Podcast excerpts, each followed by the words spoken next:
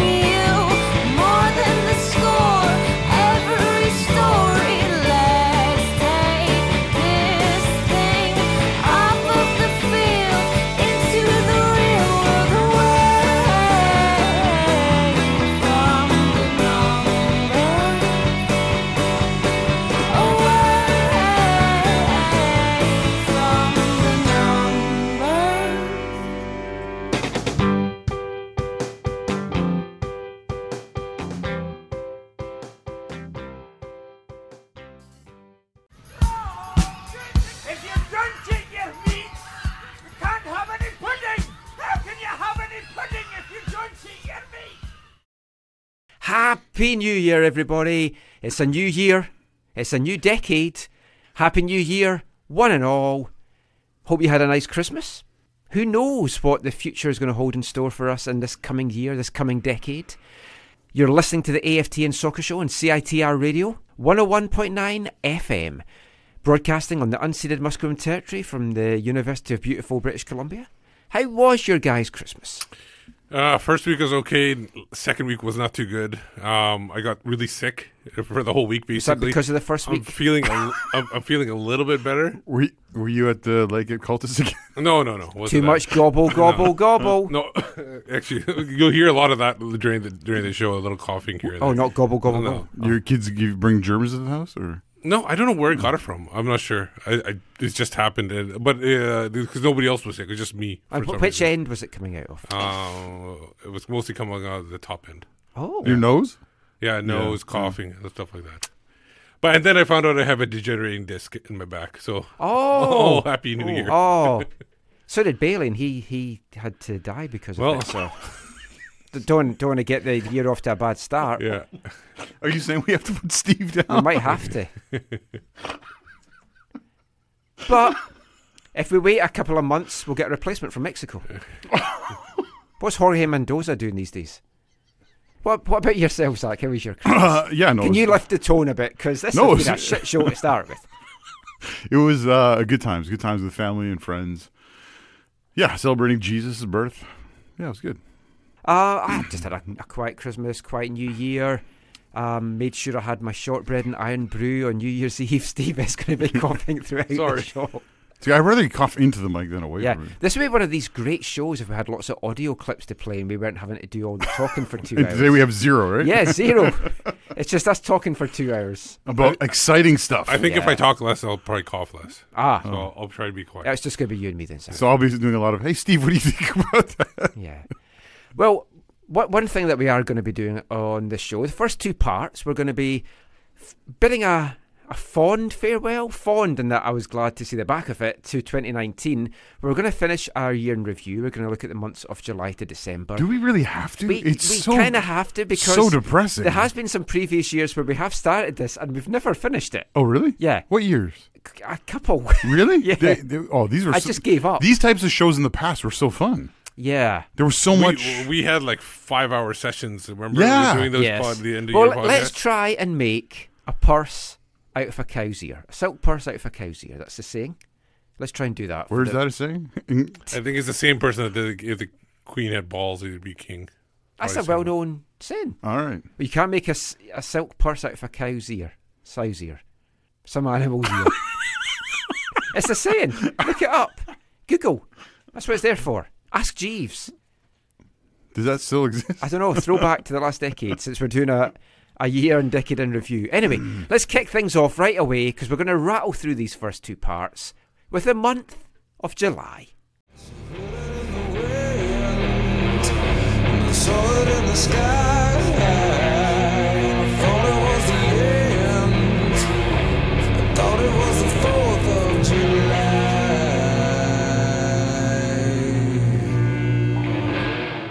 That was for all our American listeners. Yeah, Soundgarden. My second favourite song after obviously Black Hole Sun. Oh, And the month of July, it was kind of like a black hole, really, for the, the Whitecaps because their season just disappeared into the void. very true. The month got off to a good start, though, because it was confirmed that 43 year old Ali Adnan had joined the club permanently from Serie A side Udinese. Outstanding, Michael. Yeah, he, he was going to be a DP. Well, he was a DP. Is he going to still be a DP though? Because the He's still going to be here. Yeah, the rumours are still not going away. Uh, There's Turkish club apparently. yeah, some Turkish clubs interested in him. A named Turkish club from I don't know really how reliable the Iraqi news Twitter account that put that out there was, but do They have other things to focus on. yeah, maybe trying to deflect the issue just a little bit. I don't, I, I don't know. But yeah, is he going to be here? Do you do you see him moving on in this window? And if he does, that is going to leave one big hole, maybe even a black hole, in that Whitecaps A- defence. Ali Adnan will not be a Vancouver Whitecap for the rest of his career. No. So he will move on at some point. Will he move on in 2020? I don't think anyone would be surprised by that. I think he'll go. Maybe not now, maybe this summer, but I do think he'll go. I think Inbeom will go as well by the summer. yeah. by this summer. Yeah, I- I we think- could have two DP slots. Yeah, I think Inbeom uh, Ali Adnan. I think he. I think. I think he could go with this in January. Hmm. The way the talk is going on, and there's always clubs looking for that. Um, that kind of pick me up in the, in January. January is hard to find transfers. If Yeah. somebody's willing to transfer somebody out, they, they'll take it. So it, it, it's And some it, would, people. it would be a good move for him. Let's be honest. And Oh, yeah. yeah. If he ends up going to Turkey, if it's a big one of the bigger clubs that's still in Europe or something like that, or going to be in Europe next year, and he's always said that he wants to, to play at, the- at the highest level, and you did feel that Vancouver was maybe going to be a stopgap. Le- losing him so soon, I think, would be a very tough blow, especially because they're having so many other places to try and fill just now. I think the one good thing about his deal in July being permanent and all that kind of stuff is it, it should mean, in theory, that they will get more for him. If he was on a two two two Yeah. two or more year deal, or or they probably sell it as he's on a four year deal, four year deal two plus two, um, that they should be able to get more more for him, which they should, in theory, recuperate not only what they pay, they should recuperate what they paid for him and make money off of him. Well, you would hope so.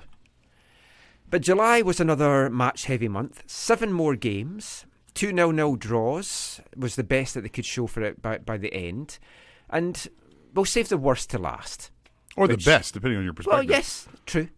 It, it's arguably Scott Strasser is listening to this. Right? it's arguably not the the worst, and I think we all know what we're talking about. But we're we're going to kick the month off with an absolute hammering in LA, which you could say may have been the worst.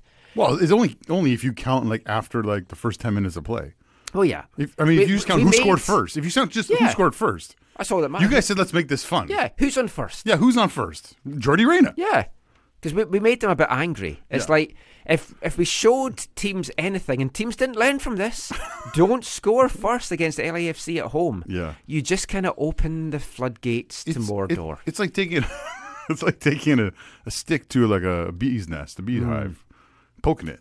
don't poke, don't poke the bear. Reyna opened the score in five minutes in. LA then hit six unanswered goals as the Caps tried to, to pass the heavy loss off on just being another victim of a rampant LA side. Just another victim. Yeah. Just another. There is some truth in that, though, because they did hammer a lot of teams at home, and I I still haven't actually seen the match because I was caught in a thunderstorm that Well, knocked our internet out. One one day, you and, and Steve could sit down and watch that, and the Blazers go Yeah. games. Oh, you're in for a treat, but no spoilers. I've spoiled mine sadly already.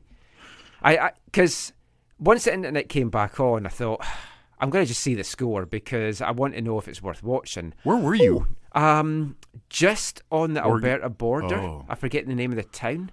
Gold, Um, golden or Golden. Field? Yeah, Golden. Golden. Uh, it wasn't Golden. it was torrential flooding. But it cleared out the next day and we went to, to Lake Louise and it was lovely. You are correct in the uh, the uh, whole letting LA score first because Seattle did and they beat them. in that conference semifinal. So it did work then for Seattle's favor. So Seattle, maybe very Seattle good- didn't score first. So yeah, it's very good for your team Yeah. there that they that they let LAFC score first. Yeah. There was two further big league defeats that followed that. There was a 3-0 home loss to SKC on July 13th. Not a a game that Kansas City thought had turned their season around. Yeah, they were wrong. Then 4-0 defeat at New England 4 days later. In an, another time where you've not you've got a big trip out east at short notice. It just happened so many times to the Whitecaps last year. Thankfully, it doesn't look like it's going to be happening this year. When you say short notice, what do you mean? Like they didn't get the schedule? well, f- four days turnaround. oh, right, okay. And one of those days, obviously, match day. So, really, a three day turnaround and a day after it as well. Now, the New England game saw the Whitecaps hold out until first half stoppage time. They were still in it as well, right into the last 10 minutes of the game. But they gave three goals up in the last eight minutes. And we, we praised their fighting spirit when we were talking about how they came back in some games in, in Ju- June and July and stuff like that they did give up in those last 10 minutes in New England. That was just a, a horror horror show in New England. No, it was not good. You, and it was it was like it was just it was depressing, right? Like Yeah. the going from the the game against the goats uh, to the game against uh, SKC, and then and then this. It was like what was it like? Eleven was 11-1? Was the aggregate? Yeah. I, do you know what? It, and in between that as well, there was No, the, sorry. the- you had the Cavalry 13 game 1. as well, 13 1. um, which was a nil-nil, which we'll, we'll Yeah. come to at the end. But I, I was starting to think, do you know what? I don't think this is going to be our year. I don't think we'll be having a parade. Usually you say that like in April. Yeah. I'd, I'd come round a bit in May. I usually do. I'm quite down in April. Yeah. The Prince songs sometimes it snows in April. That's like my brain watching the Whitecaps. It just it's like a snowfall in a blizzard. But could things get better? No. Although yes, in one way, because the following week the Whitecaps fell three one to San Jose. They went a goal up. The month of misery at least finished with something of a high. A point in a nil-nil draw with Minnesota. Yes, that's what the season had come to. A nil-nil draw at home was a success. That's kind of how you could look at it. That's pretty sad. It- it- but it was a short-lived success. It was because we'll, we'll end our little look at July, but the the two game series with Cavalry FC, Canadian Championship, a thing the Whitecaps have won only once in their history. Under Coach Carl, Carl Robinson. Robinson. You like to mention all his successes. Well, people like to mention things they didn't like about him, so Yeah. I figured that someone should highlight some yeah, of the but well, when you do look at the highlights, which we, we'll kind of come to a little bit. they bit. seem like lofty heights now, don't yeah, they? Yeah, they do, and pretty much all the highs were in Carl Robinson's era, so he can take a lot of credit. Comes for back that. to our team of the year. We got yeah, to. Oh, oh, yeah. We got to. Oh yes, I never end up putting that up on the site. I'll need to do something about that. Well, we did never finished the subs. No, we, gotta- can we can work that. Maybe part We'll, 5 we'll do that in WhatsApp. WhatsApp. We'll live stream our WhatsApp chat. But the cavalry game, it was a nil-nil draw in Calgary. Tell us more about it because you made the trip. I loved that trip, and I hope to, to do it again. Assuming we get past Pacific FC or FC Edmonton, I hope to do it again. and I, I hope that they get past Forge because I don't really fancy a, a July trip to Hamilton, I have to say. But a, a trip to Calgary again in July would be good. It was nil nil. Spruce Meadows, if you get a chance to go, highly recommend it. It's a fun venue. It's a very unique venue. The press box food was obviously fantastic as well uh, because they had a dessert buffet, and anything that has a, a dessert buffet for someone with no teeth like myself, it's a wonderful thing. You have no teeth? I have a lot of teeth missing from my, my sweet toothedness. Oh, they're going to say from your Yeah. time. The doc- paddles at Baywater. The doctor has filled my mouth more times than I care to mention. Bay, Baywater or Bywater? I always get it wrong. Bayview. Bayview. No, what's the name of your ground? I thought you were going to say my dentist because that's No, neither no. of those things. Bayview is our Bayview, ground, right? I gotta. How can I forget that? Because we have a view of the bay. Yeah, I. I'll tell you why later. Oh, okay. I grew up at a church called Bayview. Oh, There. you grew up in the church. Well, uh, going to. Oh, being a part of the community. like a little orphan or something.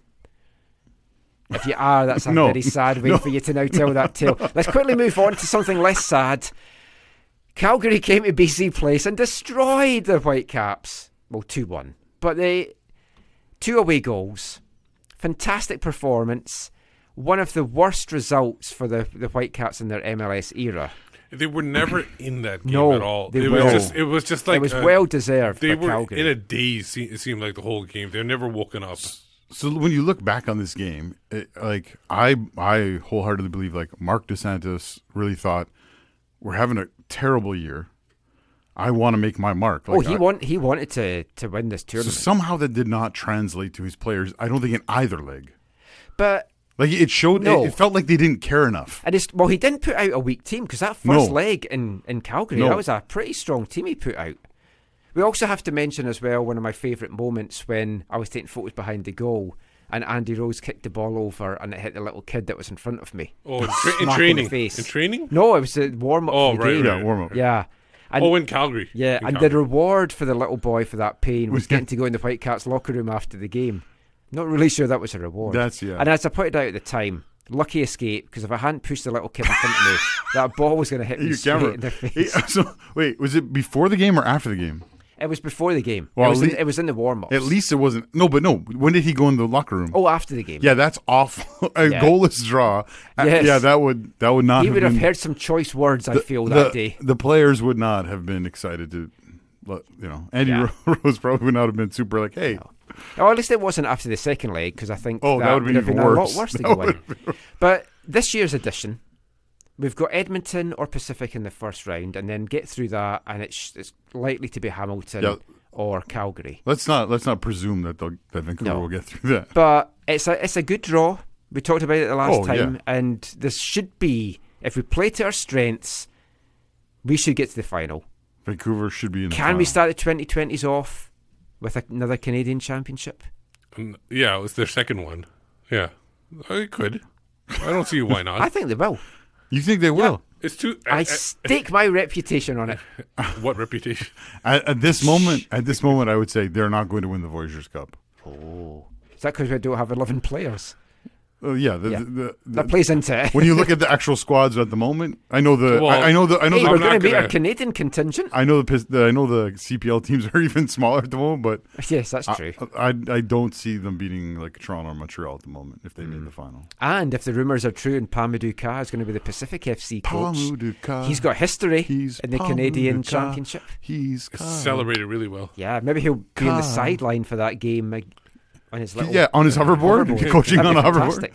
I don't think the people at BC Place like that hoverboard so much for the surf. Oh, I don't think it made that much of a difference. Uh, well, you sh- you should see their reaction to. uh, they drive as like a the surf. Zamboni I know. spraying water. I yeah, don't but think the that's, hoverboard's those gonna do those tires are wider and less. Oh, you know. Oh, okay.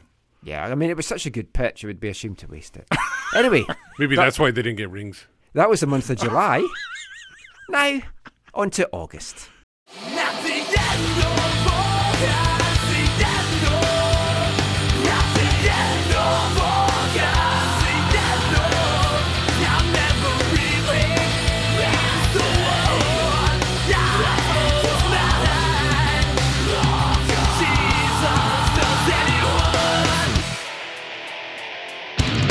That was 36 Crazyfists with the end of August.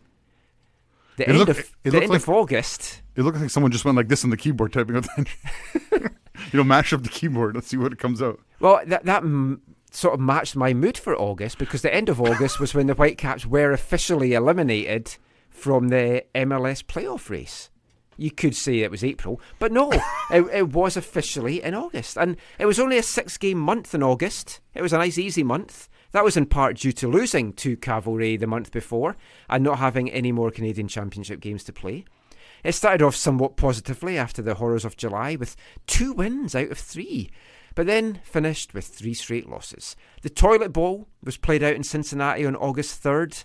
The Caps fell behind in the sixth minute, but a long range Kor- Korean missile from Inbeom Hwang levelled things up before half time. And the match winner came. Oh, the unlikeliest match winner possible.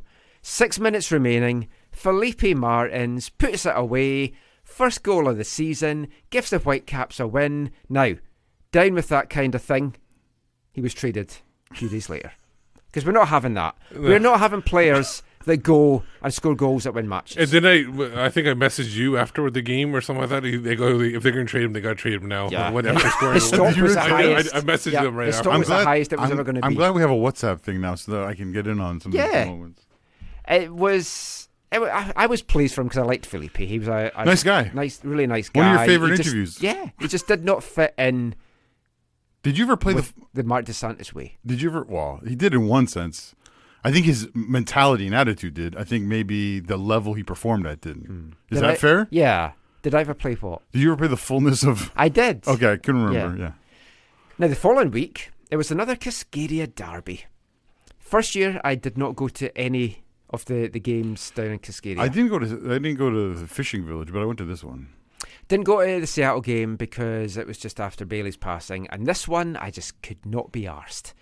And when Theo Bair scored his wonder goal to tie things up in the 38th minute, I was kicking myself, and I was like, "Oh, I so wish I'd gone just to have been there, talk to Theo after the game." But by the end of it, in a three-one loss, I was kind of over that. I was like, "Nah, I'm totally fine." The next week, though, the Whitecaps saw off Fat Granny Shagger, Wayne Rooney's DC United, thanks to Yordy Reyna's 18th minute low long ranger. It was the only goal of the game, right? It Yeah. was- It, I mean, after that, there was nothing for Wayne Rooney to, to, No. to achieve in MLS, so he had to leave. Yeah. Getting Well, beat by the Whitecaps, that was it. and he, uh, Vancouver made international headlines Oh, yeah. that week too. Oh, yes. Wasn't he partying after? Or he Yeah. was with And some new friends. No or? grannies involved. Although he did, he did say that it was not what the papers made it out to be. That lady just happened to be getting into the elevator the same time as him. How did that get into the papers? and was getting Dot dot dot. It was Rebekah Vardy, Oh, well, allegedly. allegedly. Uh, Wait, what? She was also, but she was, That was the- that was that's a joke. Obviously. Okay. Okay. um, the, uh, but also, I think that same lady was at the limo too when they were coming out of the, whatever club they went to. As What a well. coincidence. Yeah, what a coincidence. just- she, she was following them around. Yeah, she her limo just arrived at the same time. now, the individual performance of the season was next up on August twenty fourth. Max Crepeau set the MLS game record for saves, sixteen of them. He did let two in, so it could have been eighteen. So ultimately, that was a terrible performance by him. He let three. It wasn't a three one. I thought it was a two-one loss. Three-one was the loss in July. No, it's three three one Ah. to San Jose. Oh, maybe you're right. Who a goal here or there? Yeah. Wow, he could have had 19 saves. That makes it even worse. What kind of a goalkeeper is he? It's one of those we talked about it at the time. I remember it's one of those kind of records where you're like, "Yay, a record!" and you're like, "Oh, it's because your defense is so terrible. They let up so many shots." I must have blocked out the, the other goal. Do you want me to tell you who the other goal Yeah. was? Okay. Tell us who scored. Yeah, they were both three one games, you're right? Jake Nerwinski gave the Caps the lead. I do remember that. That is correct. Judson, Wondolowski, and Andre Rios. ah, yeah. Where's Andre? 3 1 loss then. Andres Rios. Now, I'm, I'm 73 joking, joking I think that he could have had 19 saves, but Mac's performance that day was basically the epitome of what he meant to the team. Yeah. And like goalkeepers, they're an important and a unique kind of breed of player. Years ago, Brian Clough, when Peter Shilton was the goalkeeper at Nottingham Forest, Brian Clough said having Peter Shilton in goal was basically the equivalent of having one goal in a game. Max Crepeau was kind of like that for the Whitecaps when he was on top form. It was it was as good as having a goal because he was facing so many shots and having to just yeah. keep. So and if much he out. wasn't on form in that game, uh, Oh, that the would- Whitecaps could have set the MLS goal against record. And Uh, Wando could have. Wando could have. Broken the record. Yeah. with yeah. that? Well, that, he, no, that, he'd already broken the record. Oh, had he? Okay. Yeah. that could have got ugly. Yeah. So ugly was ugly. Yeah, but I mean, Max, fantastic individual performance that day. What do you see him meaning to this team coming into 2020? Uh, the, my I have a, my concern is this. Like, yeah, he he played well. I think he's continued to develop and grow as a keeper. I think there's a lot of positive and upside to him. I think going into this year, even more like definitely more so than going into last year, and maybe even more so than during the season last year, there might be too much expected of him. That's that's mm-hmm. my little my one concern for him would be: is, are they expecting him to say to save every game? Uh, and and how will he react to that? I think he can react well to that. I think he can still, you know, maybe let, give him give him some goals. He, well, he- my hope you is wouldn't he's expect, not but going to be relied upon so much Yeah. because we're going to have a That- better defence and, midfield And to if he stop it. if he has to come up with big saves, I don't think Max has an issue with that. No, I either. don't- I don't Like, think he he- wants to be in the game. I don't. well. I don't think. I don't think he has an issue with that either. But my thing is, I think he's going to let in some goals where they would like expect him to make that big yeah. save. I mean, and every then, goallie does. No, I know, but I mean, I that's, just. that's just a thing. I just think coming out of Yeah. last year, where it's like he was like the the highlight of yeah, the year. he's also had two fantastic seasons as well. In a row, Because yes. USL with Ottawa, he was True. the goalkeeper of the year. Then he's had this season. It's a high, high level to live up to. And we saw it with David Ousted. He had a couple of high seasons and then he had a We- bit of a dip. I mean, you saw what happened to Ottawa Fury without him. They literally died. Yeah, there, there was no point in going on, they felt. But he also doesn't have anyone right now that's pushing him. Obviously, someone is going to come in, but he needs a, a strong backup to be pushing him and Well, just keep I don't him know about pushing him. Maybe playing against him in training. I don't know pushing. That sounds.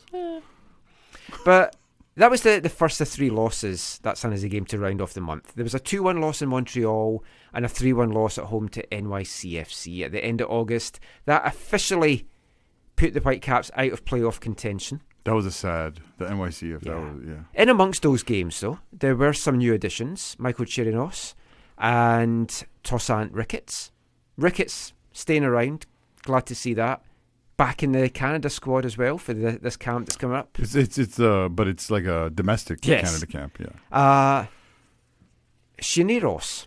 I'm trying lots of different ways. Chiniros. You used to like to say nose. Yeah, Chirinos. It doesn't look like he's coming back. The Whitecaps had till the end of December to buy him. They haven't, as far as we know. Reports from down there are suggesting that the Caps wanted another loan deal, and he, as the player, doesn't. So right now, that leaves the Caps looking for another winger, amongst all the other things that they're currently looking for. I, I'm s- I'm like honestly 50-50. If he came back, I'd be happy because he showed some good flashes. If he doesn't, I do think there's better talents we can bring in. I agree. might be There's better productive. talents. There's sure. not, oh, not only better, but at least there's equal talent that Yeah. they could bring in. That's not You- the end but of the you'd world. hope to be aiming for, for Yeah. better. No, I mean, for sure. Yeah, I mean, he's, he's, he was a good player. If he doesn't come back, ah, so be it. One player that did sign, Georges Mukumbilwa, um, residency signing, got some minutes in the last game of the season. Do you expect to see him making a breakthrough in the first team, or is he one of these guys that you might expect to see loaned out? I, I expect loaned out for sure, uh, at le- especially at Like the beginning. CPL loaned out? Yeah, CPL or somewhere. They, they're loan them out, uh, especially at the beginning of the season. If they don't have that touring team, if they have the touring team, then they could be like that. And it was also announced in August that the long overdue search for a sporting director was finally underway. That was sparked. that was September. Oh yes, it was Yeah, sparked. but the the, Yeah. the launch was in August, and it was sparked by the stepping down of club president Robert Lenarduzzi. well, I mean, we like to say lurking in the shadows now. Well, no, he he's done the the Walmart meet a greeter. Is that, is that Yeah. how you say it? Yeah, So, but no, but he's no longer the president of football operations. He's the what is it? Uh, what's the name? Consultant? No, what's his name? ambassador. Something like that. Yeah. Yeah, I, can't actually remember what his what his title is, but uh some folks say it was long overdue. Some folk. Yeah, I, he's still an icon in Vancouver soccer. Like, like like him or not, what he has done for this club as a player, oh. as Oh. a manager, even as an executive, it's like it can't it can't be poo-pooed. Totally. He's To- part of Vancouver's totally. Whitecaps history. I totally, I agree with you on that. Like you, you never take away from the fact that he has done so much for football in this city, in this province, in this country. However, I, Michael, I'd say more than some folk were happy for him to no longer be in that in that role for multiple reasons. Oh, absolutely, yeah. But I mean, I, I think he should have gone before now because he was getting so much flack, and some of it wasn't deserved because he was getting the blame for everything, for stuff that he didn't do, and it's the Whitecaps' fault for keeping putting him up there and for not explaining exactly whose Totally. roles were what. Yeah, exactly. Yeah. Nobody knew what anybody's roles were. Yeah, But- and we'll but- talk a little bit more about that in December because Yeah. we've we've lost another member of the executive board and what that might mean for the, the future of the club. Now, before we get to September, one last thing for the month of August. The most important, maybe. The most important, definitely. There was a big birthday for AFTN in September. August 11th, AFTN turned 30. Because it was on that day 30 years ago that I launched Away from the Numbers, AFTN, as a fanzine from my bedroom in Scotland. Now, look where we've come in 30 years. We have a From- radio show on the other side of the world. From Michael's bedroom in Scotland. Is that the name of your memoir? Yeah. Oh, this Tales from Michael's bedroom in I, Scotland. I met I met a girl on Our Lady Peace chat room. yeah. From my bedroom in Scotland, funnily enough. Yeah. That could be like your version of you know when you read um, fortune cookies. At the end, you just add from Michael's bedroom in Scotland. But now, 30 years later, I've been exiled to the other side of the, of the planet. Uh, this is your choice. You're exile. L- Let's let's keep up the this was my choice to have to leave Scotland story. Yeah. Ah. That's right. Michael's here of his own free will. Yes, I am. different times, different times. But happy birthday to AFTN. We've come a long way in 30 years. Here's to another 30 years. I'll be 80, but I think I can still do it. But that was the months of July and August. We're going to be back after the break with the rest of the year. Hi, I'm Marc Dos Santos, and you're listening to the AFTN Soccer Show.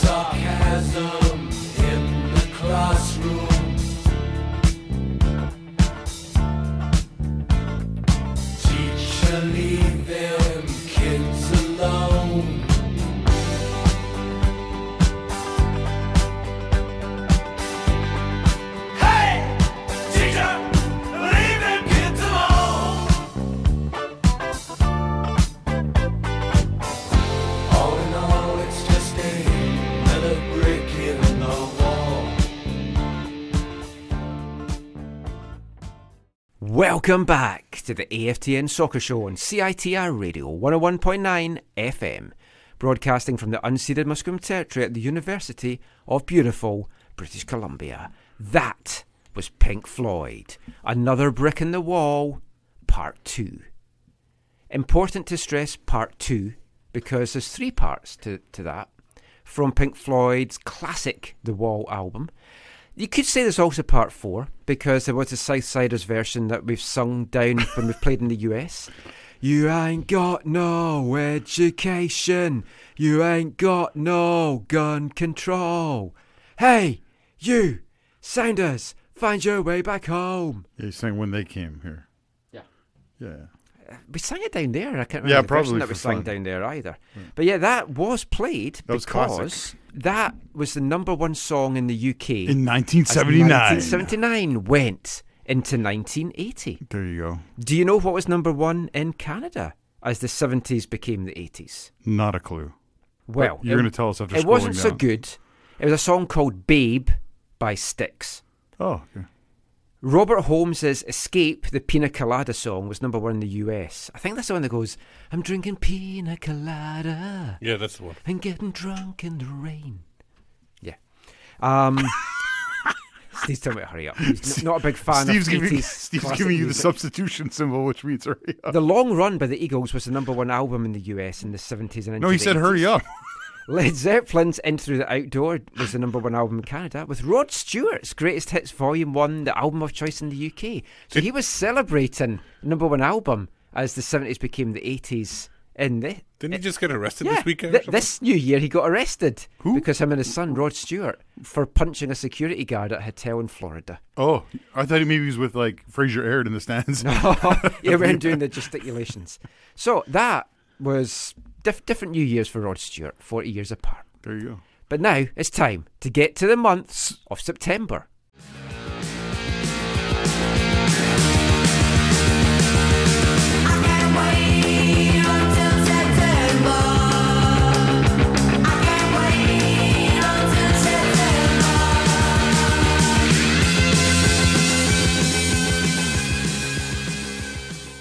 Let's move into the month of September, and I have to say, by September, the season could not end quickly enough for me.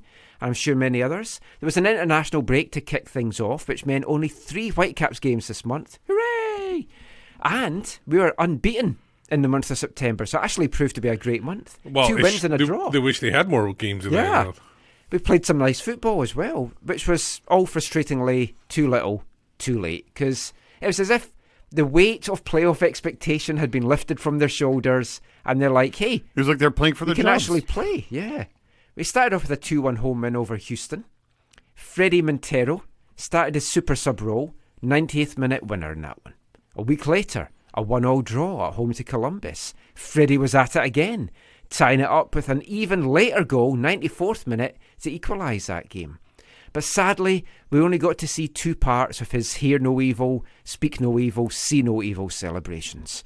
We didn't get the see no evil. I wanted to see if he was going to trip and fall over the, the, the barriers, but no. Will we maybe get to see the third part in 2020?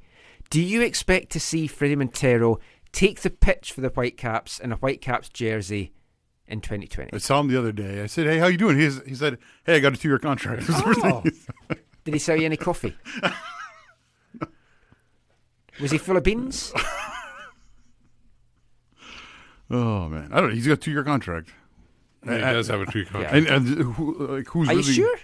I I think I we could double check the Okay. tape, but yeah, I'm pretty sure it's That could be the title of his memoir. if Yeah. he did it with- with the Whitecaps.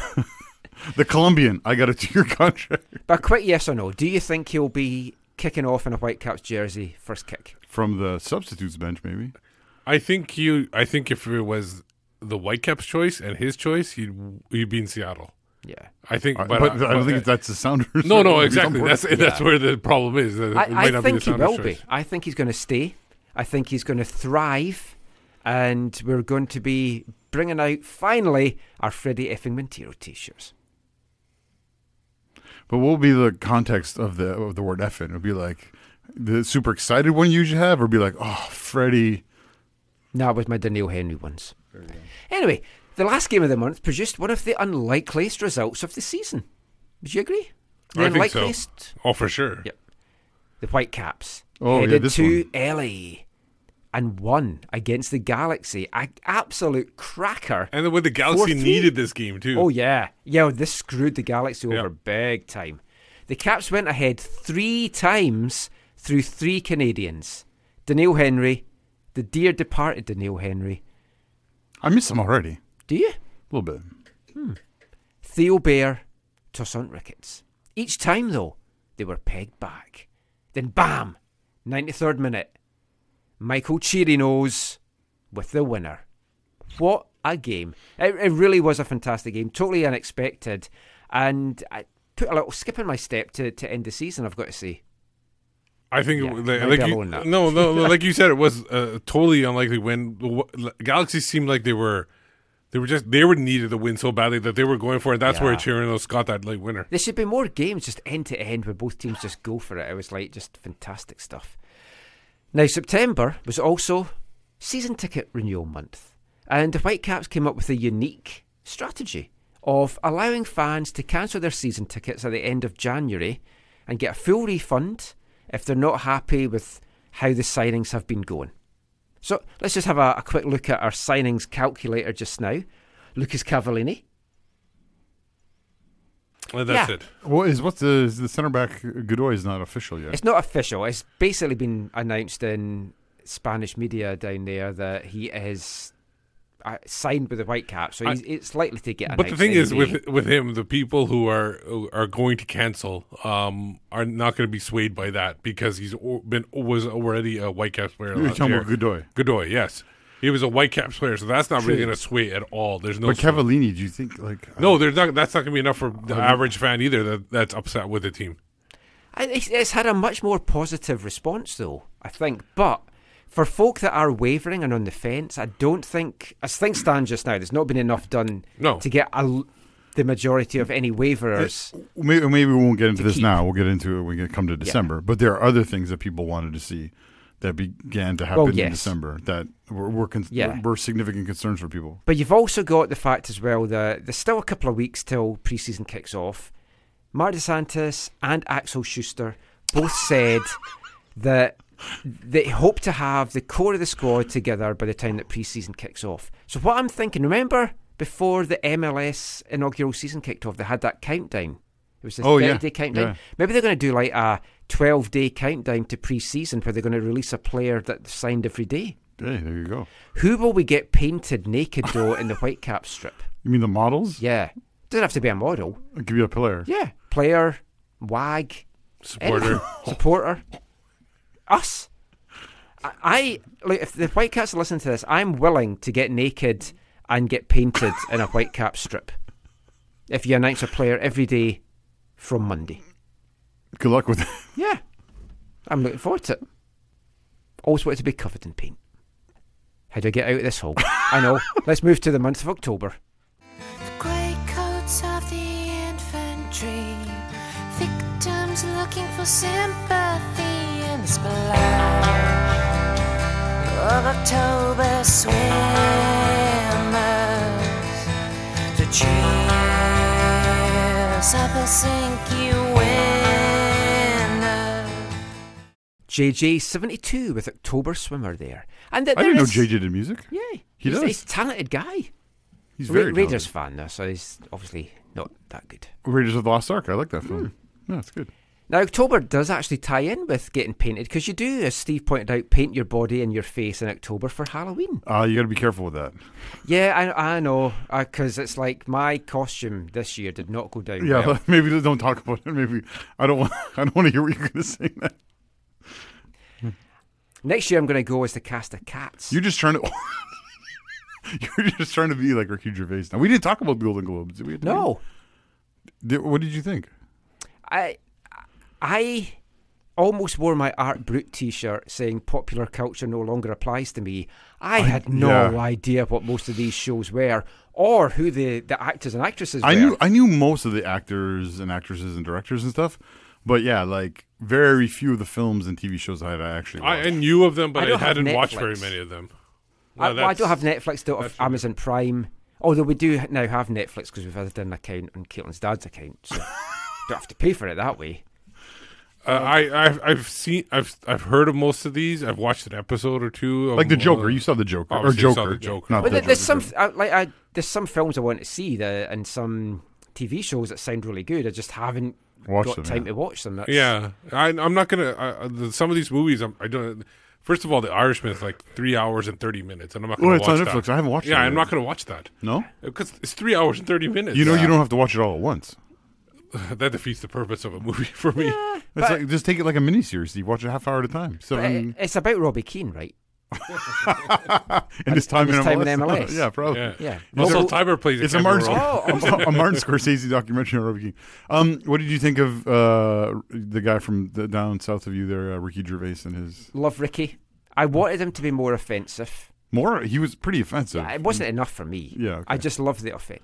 The It point they was need, very offensive for American television. yeah, they need to get somebody like Jerry Sadowitz to, to host it. Yeah, I don't. never going to happen. No, if you don't know who Jerry Sadowitz Don't is, Google it? no, definitely Google it. Not at work. d- Not at work. Definitely not at work, and not suitable for those of a sensitive nature. Nature. oh man. Let's get into October. Okay, back into October. Yeah. We were put out of our misery. The season ended, and somewhat fittingly, it ended as it began, with a loss at home to a Western Conference rival. This time it was 1 0 to RSL. Kreilach was released and got the only goal in the 28th minute. This was the game. this was the game.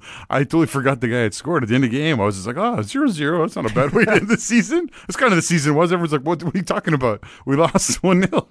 That's what happens when your back's to the game and you're you shouting through your megaphone. There, yeah, it's mm. true. Big You miss out on some of the misery. Yeah, it's maybe it's maybe we should all do that. Nick Rimando, that was his last regular season game. He will be missed, but his departure has allowed Zac MacMath an opportunity in RSL. So to be a number one again Yeah. until they bring in like a former American keeper Yes. from Europe. I really enjoyed speaking to, to Nick Rimando after that game. He was eh, he was a great guy to speak to. He's been great to watch in the league since we joined MLS, and he's a legend. And I really do hope they name the goalkeeper of the year trophy after him because I think he deserves It's it. It's better than Landy cakes for Yeah. them. He, Never got to win it, very but- Yeah, nice you know that's after why that'd be ironic that he never won the trophy. he's very uh, like respectful dude. Like he, Yeah. I don't know. I just appreciate when I hear interviews with him, and but also very honest and can be blunt when needed. Yeah.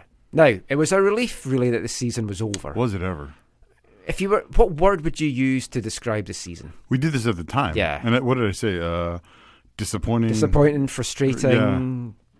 shambolic, something like that. I think that's all fair. It wasn't long after that, though. The Whitecaps r- releases started to come thick and fast. Roll in. Most of them weren't really a surprise. Scott Sutter, a little bit of a surprise. I was hoping he was going to hang about. He was gone. Brett Levis, PC, although initially he wasn't released, but later he was. Sean Melvin, Brendan McDonough, all gone. Daniel Henry's option was not reviewed, and we'll find out why next month. Spoiler. Lass Bangoura, Joaquin Ardaiz went back to their loan clubs, and Anthony Blondell Massive got his transfer. transfer to Chile. Uh, we do we know if they made or lost money on that? I think they probably broke even, or maybe made a little bit of a profit. Away from from Whitecaps and MLS, the first CPL champs were crowned. So congratulations to Forge FC. Boo. It's not as if they weren't given every opportunity to do everything they wanted this year. I'm Sorry. still disappointed that Cavalry aren't going to really be remembered because of the season that they had. Yeah. In the history books in years to come, folk are just going to see Forge's Yeah, name. it's unfortunate. it's I- I mean, very unfortunate. I like you know Alan Alan Gorman and the Barton Street Battalion guy. Like they're they're good guys, and Oh yeah, I appreciate Like, I them. love, but love them. but like yeah, it's disappointing that that Cavalry did not win. Yeah, and overall, how how would you sum up what the CPL achieved in this first season? Uh, well, I think th- they the football was better than we thought it was going to be, and I think you know if you want to go back to like one word, it was historic. Uh, you know, if you want to do a phrase, it's like a, a step in the right direction. Uh, like they got the ball rolling. Uh, I- I'm just, I'm really excited, obviously, at the possibilities and what this can mean for the future of both club and the national team football here in Canada. It met all my expectations. Like uh, That's the- that's amazing. no, not no. It met the expectations I expected. Like I, I He had expected very low expectations. No, no, I expected them to have problems because I uh, we we mentioned it so many times. I, I thought this was a soft launch, Yeah. for them, and so I expected them to have issues. Um, the biggest thing I was disappointed was the television, uh, Yeah. the, the streaming, Yes. the television. That was the biggest disappointment. Other than that, um, I really had very little problem with Because for me, were- like I would not describe it as a perfect season. No, For- no, like. There was a But it lot makes- of the schedule growing, growing pains. but and I didn't the hiccups. expect schedule them- was horrific. I didn't expect them to have a perfect season. I it would have been. I think it would have been very close to getting better if they had the, that eighth team. That seven team, uh, I think, hurt them big time. R.I.P. Ottawa Fury. And I mean, you said history. There was so much history made. Mm-hmm. You had the first goal scorer. You had the first champions. You had the first sacking, which happened in BC, which Yeah. was Michael Silberbauer. And Pacific FC haven't officially announced their new coach. And as we said, there's rumours that it's going to be Pa-Modou Kah. The funny thing is, is the somebody did a um, what's that? Um, what's that soccer uh, simulation? I can't remember. Football Fo- Manager? Yeah. Manager. They did a football manager of CPL Yeah. a year and a half or two years ago, and the first coach that was fired was the Victoria coach. Whoever the like, I don't, they didn't Ah. have a, they didn't name it Pacific FC. Uh, I think it was actually the BC coach. It, it wasn't even Vic, uh, Victoria. It was like they thought Fraser Valley. Yeah. So they thought that, that Fraser Valley coach was fired first. I mean, that was obviously the big disappointment as well that there- there wasn't a team here. Hopefully, 2021 we will have this team here. For I'm, I'm with Steve. It kind of met my expectations and went beyond because I thought the quality was way better. One soccer and the CPL need to sort something out with, with their coverage. I'd start by getting rid of Curtis Larson, but Yeah. that's just. I'd be okay He's with that. clearly not going to go anywhere, but he just spoils everything really for me. Yeah, he is. Uh, maybe they like him for that. I don't know if they fully grasp that. Like, Is there anyone that actually likes though no, Kurt Larson? the I've thing never is, seen anyone go, "Oh, my- I love listening to My you, Kurt." biggest problem with Kurt Larson is that my if I if I were watching it every week, my mute button would be like very worn. Yeah. yeah, like that would be the biggest problem with that. Yeah, yeah. He. I'm sorry. I don't have any respect for someone who was so disrespectful of the league before it started, and then when they gave him a paycheck, he's like, "Oh, this is great." yeah. Like I just, And I, then he criticizes people that Yeah, criticize the league yeah, now, and yeah. it's like, hmm, There's lack, there's a lack of integrity there on the uh, when it comes to that specifically that I just find very frustrating. Well, that was October, and you know what usually follows October? November.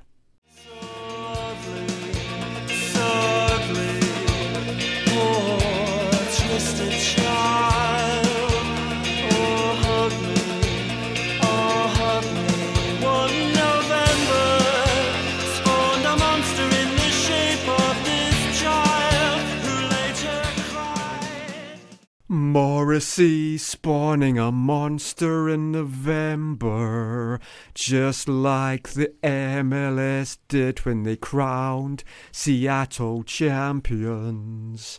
Yes, a monster was spawned.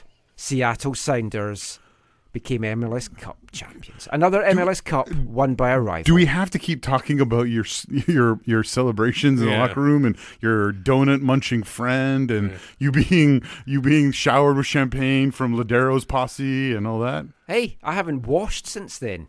Smell. You can smell the Oh, that's what off that me. is. I just thought it was the sweat from the heat in this Oh, room. no. Well, yeah, it's hot in here again. Maybe you know what that means. no, okay. Michael, the song for us goes, "It's getting hot in here. Please put on all your clothes." Ah. But I mean, MLS Cup, won by Seattle. They did put on a really good couple of days down there. I enjoyed it. If anyone hasn't been down to an MLS Cup, it's, it's worth going to. It would be nice if it was our team that was in it and not a rival's team that was in it. But did they deserve to be the champions? Should LAFC? I know whoever wins it ultimately Yeah. deserves to be the Whoever champion. Whoever wins the game, yeah. There's no, there's no. That's the same thing. You guys crying about cavalry not being. whoa, the whoa, champion. whoa, whoa! Crying. It's, it's it's it's whoever wins the games uh, becomes champion if that's the structure they're gonna do. not, yeah. not just not crying, Steve. We No, just thought it Steve, would have been Steve fitting. is right. It but- sounds like you guys are crying Yeah. constantly about that. Well, I would, I, uh, I would have rather the go- the goats had won, but How that's did you- obviously because I don't like Seattle. How did you feel about the new playoff structure? I thought and it worked. I thought it worked ideally. It, it kept people engaged in the playoffs. Nobody, there was no breaks, obviously, because it was all done within between the MLS international breaks. Yeah. The the fact that there weren't two games, I think that worked well. Yeah. It gave I- it, yeah, I loved the one game. it one gave game advantage series. to that those home teams, but those home teams weren't able to Yeah. do it. So that was The even away better. teams did not sit in bunker. Yes. They did not do a Carl Robinson. They actually went to try and win the game Yeah. and get an away goal early, and it was great. I loved to impacted see it. impacted tactics hugely. I agree. I like the the one game. Uh, I think everything was good about it except for. Uh, and this you might not be able to avoid, or they were trying to avoid other sports or whatever. But I think well, too much Wednesday, Mm. Yeah. too Thursday, Tuesday, whatever. Like I think they kind of had to a little bit too much. Part of it as well is because the teams that they knew were likely to be in it, Seattle, Atlanta, and they're sharing a stadium, so there's a bit of a risk there. The only other thing I didn't like was this your two week gap at the end of the season, but you had to because it was the International international, break, yeah. But it worked great. It was short, it kept the excitement going. The games were absolutely phenomenal. The first round of matches, some of the best playoff games we have seen Yeah. for years in, in MLS. I mean, I, I thought it was fantastic. And the season as a whole, Whitecaps aside, this is was one of the most enjoyable MLS seasons to watch. I felt. Yeah, well, uh, I, yeah. Actually, I watched probably more of the other games because I didn't really care as much Yeah. about what was going on in Vancouver. But the uh, one of the uh, you, what this playoff felt like, Michael, felt a little bit like when we had the discussion about um, what can the, the Canadian Premier League do long term uh, in terms of you know uh, what they what they want to do, and it, it felt like this could be a similar thing where you, you have your league season, it's over, then you have an everyone, like all your eight teams or whatever, or 12 teams is going to be, and you have a cup at the end of the season where everyone's in it, it's single elimination, bang, bang, bang, bang, bang. I think you could have that similar excitement. Maybe not Yeah. because everyone would be in it. at early, Yeah, but- I know. I mean, when when the CPL gets bigger, that would be ideal. But Whitecaps wise, it was a busy month. Axel Schuster was appointed sporting director. It's early days. From what you've seen from him so far, does he feel like a good addition? Like what the White Cats are needing, a kind of breath of fresh air? The the jury's still out, and it always will be until the end of his first year. And he said himself, Talk to him in a year, and judge Michael. me in a year. Yeah.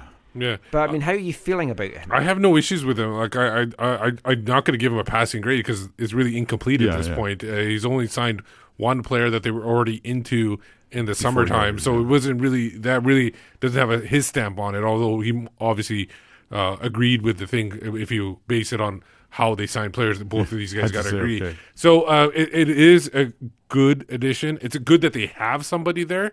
Um, they weren't going to get a top top name like people thought. You know, this guy's got experience with uh, clubs at maybe not that position, but he's been working with somebody in that position, learned from them, and now he's taking over his own spot. I agree with you, Steve, except for the part where you said they couldn't have got someone higher.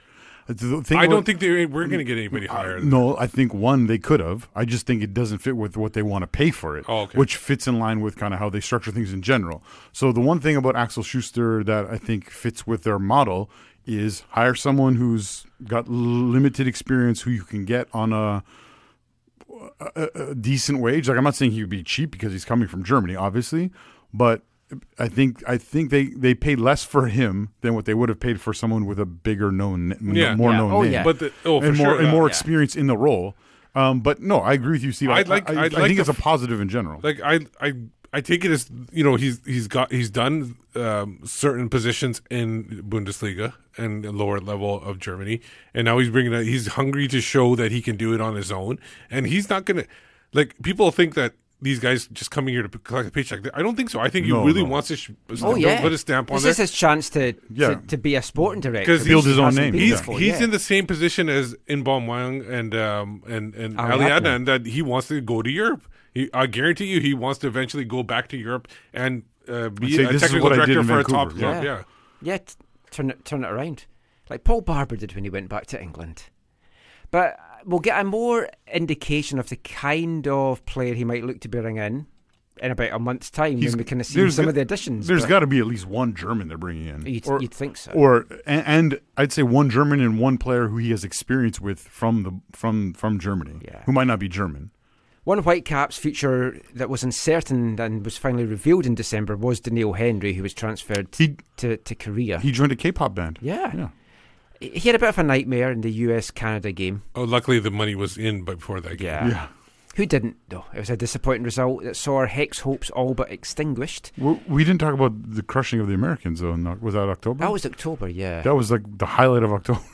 Yeah, I, I guess that, that was. I mean, as things stand just now, we know there's a camp in January. There's three games two against Barbados, one against Iceland. Friendlies, you'll get a couple of points for it. Probably not going to close the gap in El Salvador from these three games. But do you have any hope that Canada is going to make the Hex? Quick yes or no? I would. Well, we're going to talk about later in more detail, I guess. Uh, but I, I'd say they're not going to make the hex at this point. Uh, it's hard. I mean, But I don't think it's a bad thing either. Yeah, here's the, here's the thing. The hex. I want to put the hex to the side because I don't. I, I don't think this will decide the hex. Here's here's the thing. This is an important step in the right direction for Canada men's Canada soccer in general to have a January camp with uh, domestic based players or, or or continental based players. This they need to do this every year, no matter what's going on. I think. Uh, to, to continue to develop the program, Yeah. to continue to connect with, And bring some of the CPL guys Totally. because Tristan Borges is in it for the first time. Is, And- is the Torres back? No, the- there's other guys. Actually, no. Amer Didic is That in, did it, right? um, Didic is back, and Carducci's Carducci, back. yeah. But it was nice to see Borges, and of course, lots of rumours that he might move on, sign a new deal with Forge. But I mean, he could still move on. But yeah, as, you need to do that. Get that's what Americans Yeah. have done for years, and Canada needs to do that as well.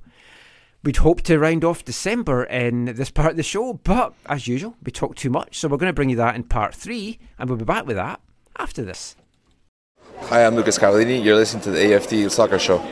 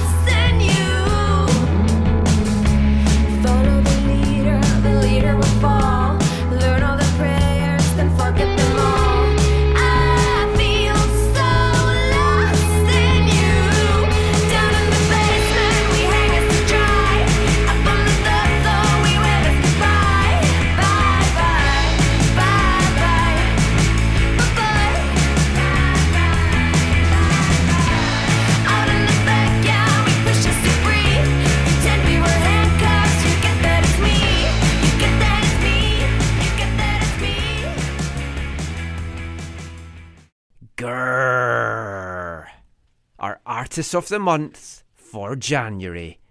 Our first Artist of the Month of 2020, our first Artist of the Month of the decade, a two piece girl band from Berlin, Germany. For Axel? Gurr. For Axel, for Zach, for our new German signing that we're sure is going to happen this month. We're going to have four songs from Gurr this month. Fantastic two piece band out of Berlin. When they play live, there's more than two. Check them out. They've got two albums out 2016.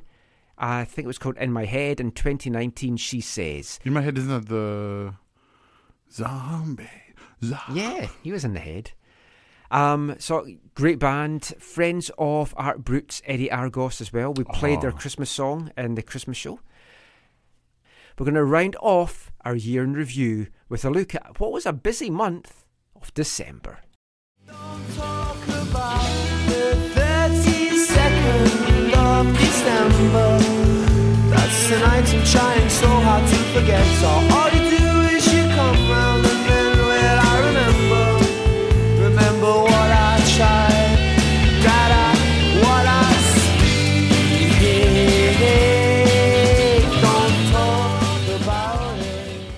Pete Doherty, Babyshambles, 32nd of December. There wasn't a 32nd of December. The year, though, was a bit of a shambles for the Whitecaps.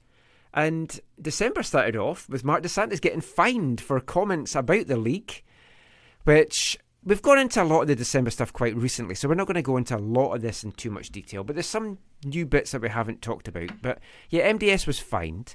I am wondering if that's going to make him more cagey coming into 2020, or do you think he's going to be the same free spirit and just say what he wants? Depends on how, how hungry his children are, I guess. True, because he wants to take him to Disneyland. Yeah.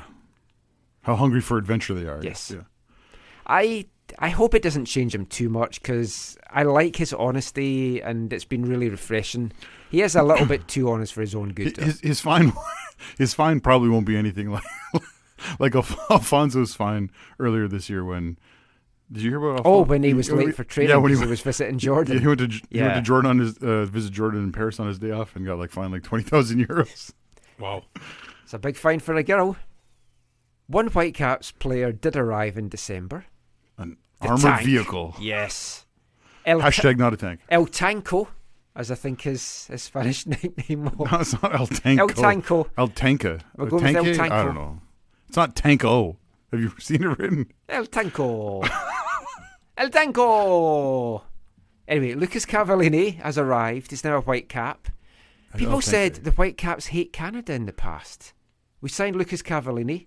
Immediately not in the next Canadian squad for the, the games that's coming up in January. That's probably at the Whitecaps' request, I would guess. It's probably his request, though, I think, as well, though, because he have to, he has to kind of settle.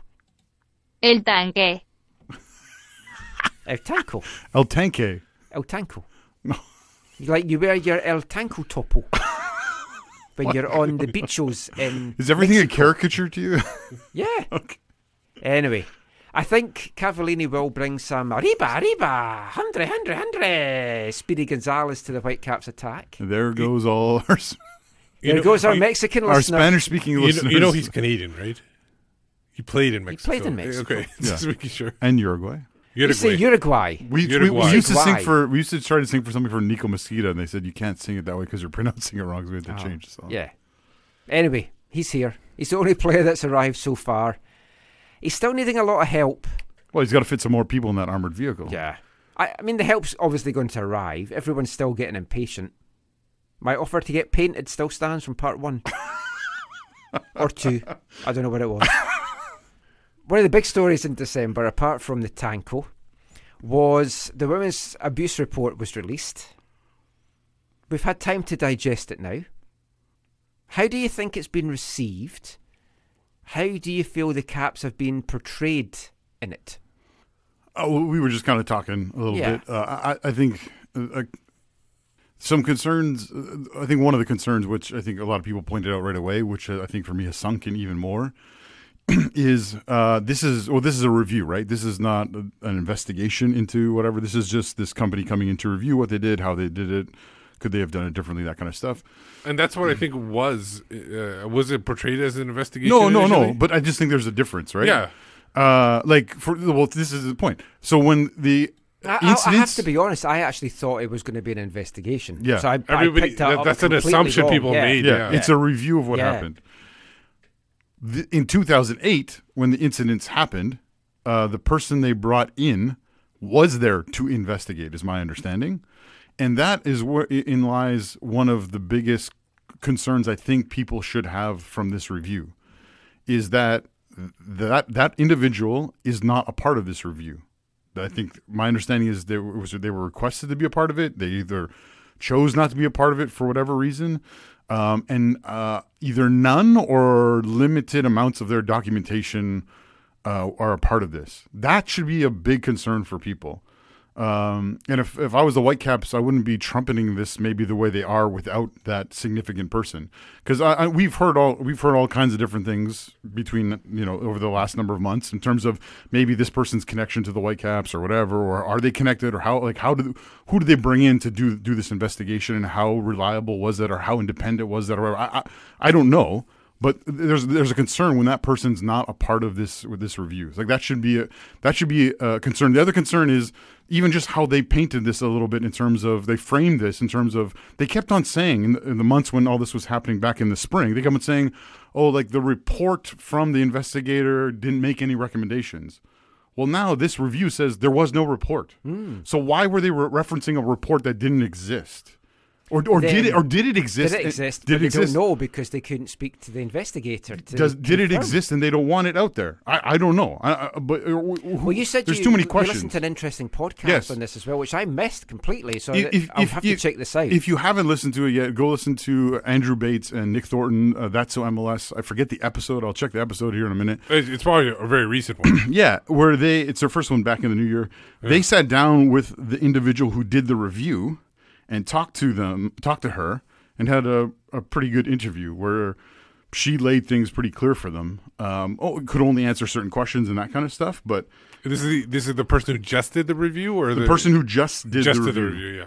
So it is episode uh, 105.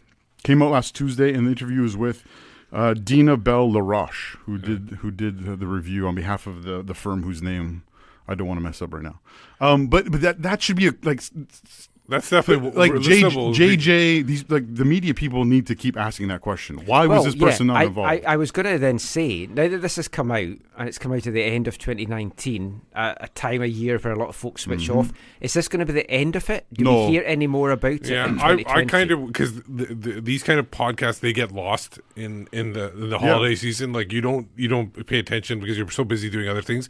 I wish they had released it in a couple weeks or something like that. I know they probably want to get it out as soon as possible, Mm-hmm. but because a lot of people probably I didn't I didn't I totally missed I missed a lot of podcasts uh, this last two, I guess two tec- weeks. technically it came out uh, New Year's Eve. Yeah, so it, a lot of people aren't paying attention at that point, and Yeah, I know, and I, should- I brought out our extra podcast of us talking about this whole Yeah. thing on New Year's Eve as well, which maybe wasn't ideal timing. But seriously, someone, someone in the, the someone in the local media needs to ask those questions because yes, the timing of this when this came out, I know the White Cap, the Whitecaps kept on saying, "Hey, look, this has gone on longer because it's a more involved process." That's fine, but the timing of this and then their follow up announcement, whatever, a few days or a week later, which we'll talk about in a minute, the the timing of that one is not no accident. Yeah. Um, so I, I think it is going to disappear from the, the news cycle. I really don't think we're going to hear too much more about it going forward. do you, do you- Rightly or wrongly? Well, I- I here's think here's the thing though. Whenever happen. people on like Twitter would say, "Hey, what's going on with this?" Th- Some of those paid people will jump in and say, "Hey, we're still asking. We're still asking." So there's some, I think, definite questions, not maybe more than even just the ones we just mentioned now, that really need to be asked by some of those people who did some um, pretty significant reporting on this back in the spring. Yeah. Last two things for December. The preseason was announced. CBA strikes pending. So looking forward to, to hopefully taking in the games down in Portland.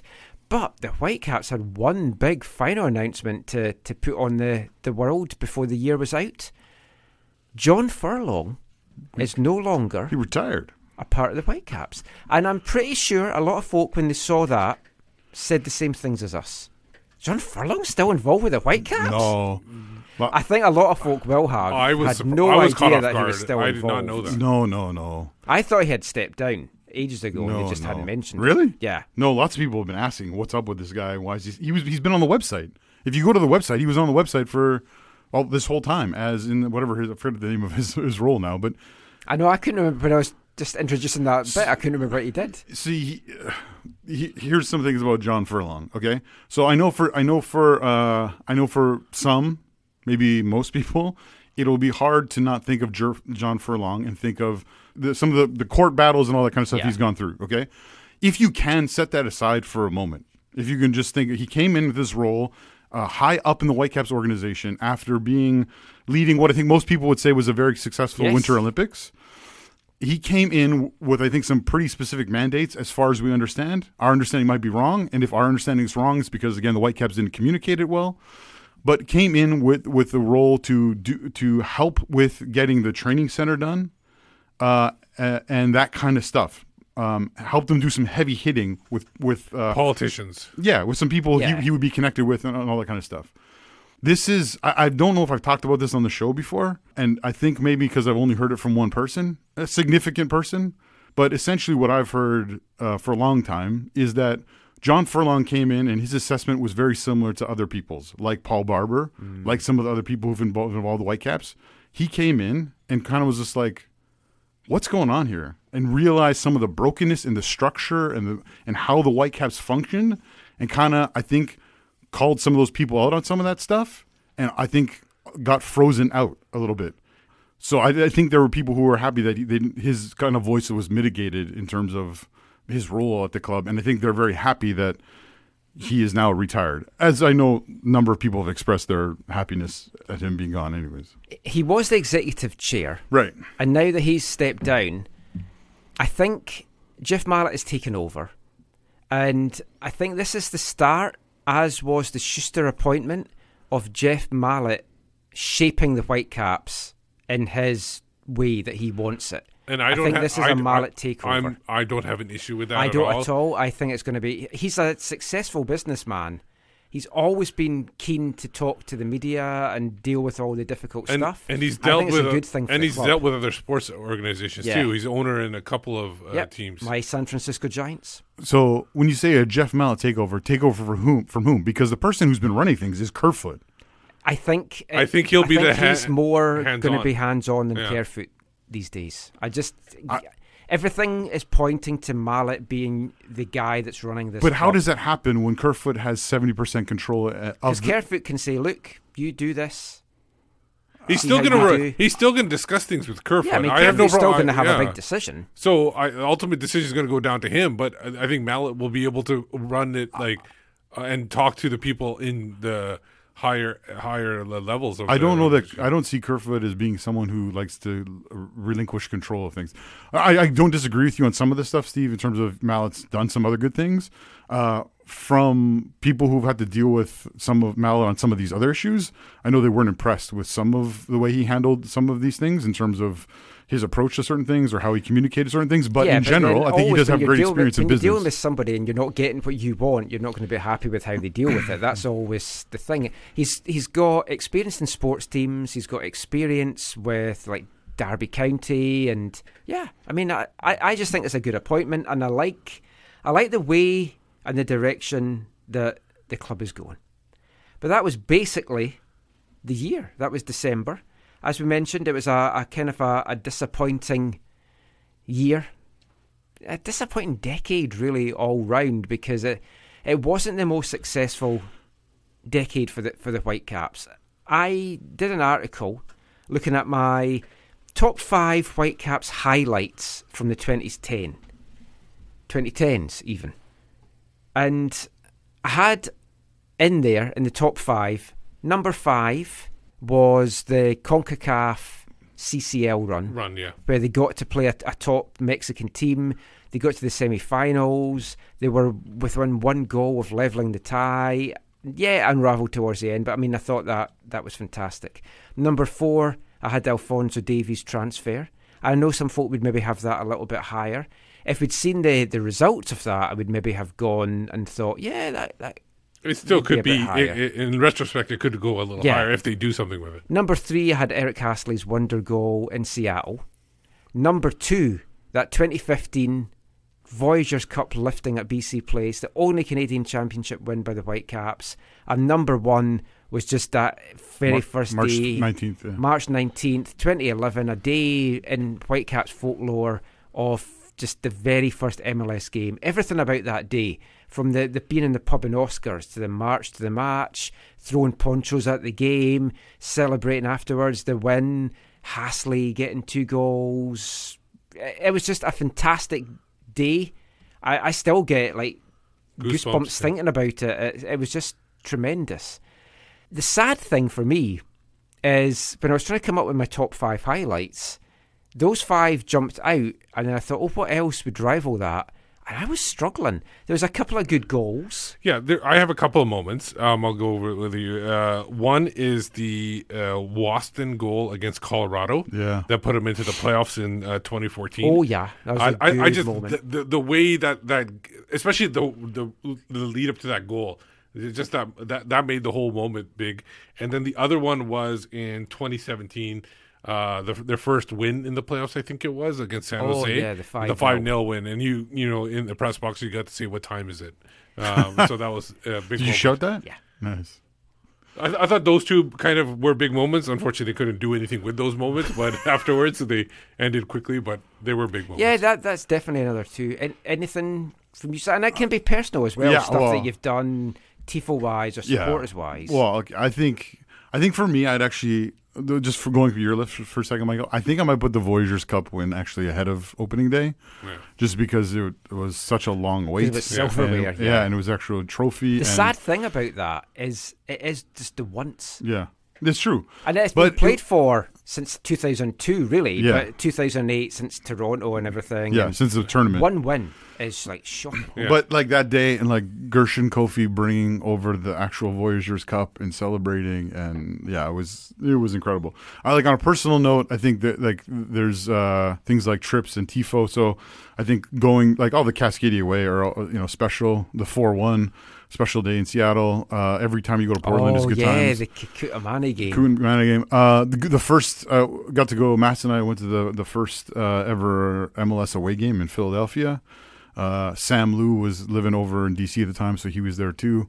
Um, uh, I uh, uh, other personal. You talk about tifo, yeah. I'm, there's not a tifo for me that's like not deeply meaningful and personal. I think uh, some of the memorable ones are like the the Cascadia when we won four Cascadia Cups. The giant Jay DeMerit one was was pretty meaningful. Uh, s- I think, I think Steve wants me to mention the Dominic Mobilio because that was Steve's concept with the, the hole with the balls coming That out. was a, that was a good. One. I was hoping for balloons. I thought that would be I know fantastic. they won't they won't let us use balloons. because I wanted to do the because he was you know in heaven and everything. I wanted the balloons to, to go up to the heavens. And The stuff balloons like that, are a no-go. wasn't gonna work. Yeah. Um, and and then for me, uh, that was a good tifo though. yeah, and actually we we were cleaning out Tifo this last weekend, and so we actually need to get in touch with them to see if they want it. Otherwise, it might get recycled or done away with. Oh, the Dominic. Yeah, we might just roll it up and Yeah. give it to them, and they can do whatever they want with it. Um, the family that is. Uh, the, the other one for me, it's hard, hard. Not, uh, two other ones. Uh, WFC two. I know, looking back, it's a bit of a disaster and a bit of like a disappointment. But like going to those first, was it three or four away games and getting back in time for the first home Oh game? yeah, because you guys went down. Yeah, that. so I went to the Seattle and then came home, and then we did the two away games, and then I loved covering that team. I mean, from a personal point of view, I I enjoyed that because I they were like my team because hardly Yeah. anyone else was doing anything with the team and covering them. So it's like I kind of felt an affinity to it, and I'd known Alan for years Yeah. From SFU, so him being the coach and everything was just special as well. And then, and then for me, one other special moment was going to uh, going to the game in Montreal, getting off the plane, and getting a message from Nathan Vanstone saying, "Give me a call." And Oh, going to the and dressing then, room. yeah, then going into the, going into the oh dressing yes, room, like because you give the team talk. yeah. So he's like, "Hey, Martin wants to talk to you," and Martin's like, "Hey, will you come and do this thing?" And I was just like, uh, "He's like, can you prepare something?" I was like, "Well, I'm just between here, the stadium, uh, between the airport and the stadium. I'll see what I can come up with." And and how did that game go? uh, it was goal, goalless draw, Hmm. and then Inspirational. Dude, do you remember that lineup?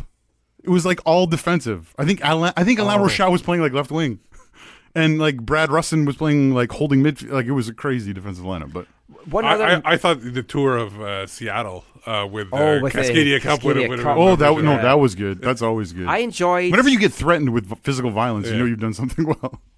that's just a normal football game in Yeah. Scotland.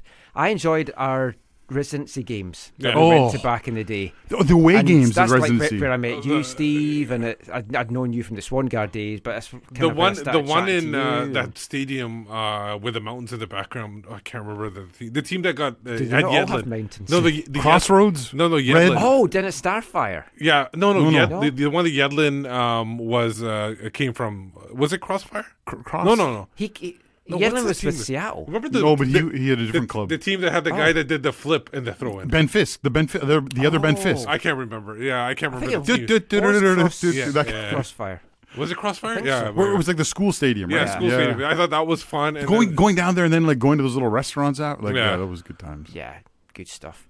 Now we did our our Whitecaps team of the decade, which I had completely forgotten to put up on the website, so we'll we'll remedy that. But a couple of things just wanted to ask you. One of the things coming out of that, so we picked our team of the decade. Who would you say? And MLS did this for every single team.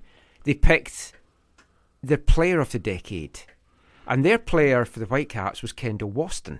Oh, And I was thinking, for me, it's, it's Waston, Morales, or Ousted. I think it probably has to be one of those three. Or do you can you include I- Teibert because he's been there for the whole decade? For me, it's the guy who had the, even though maybe it was just a one season, he had the biggest impact But Camilo. Camilo? Uh, Camilo was the player of the decade, even though it was only Huh. like two or three years or so, two, three years. Two or three years three, in MLS. yeah, yeah, three years. Three years, so and he and, like he, and he won the of the- Golden Thirty-nine league goals. Yeah. and he won the Golden Third. Boot. So I would give it. I would give it to him. Actually, that's a that is a That's a good good show.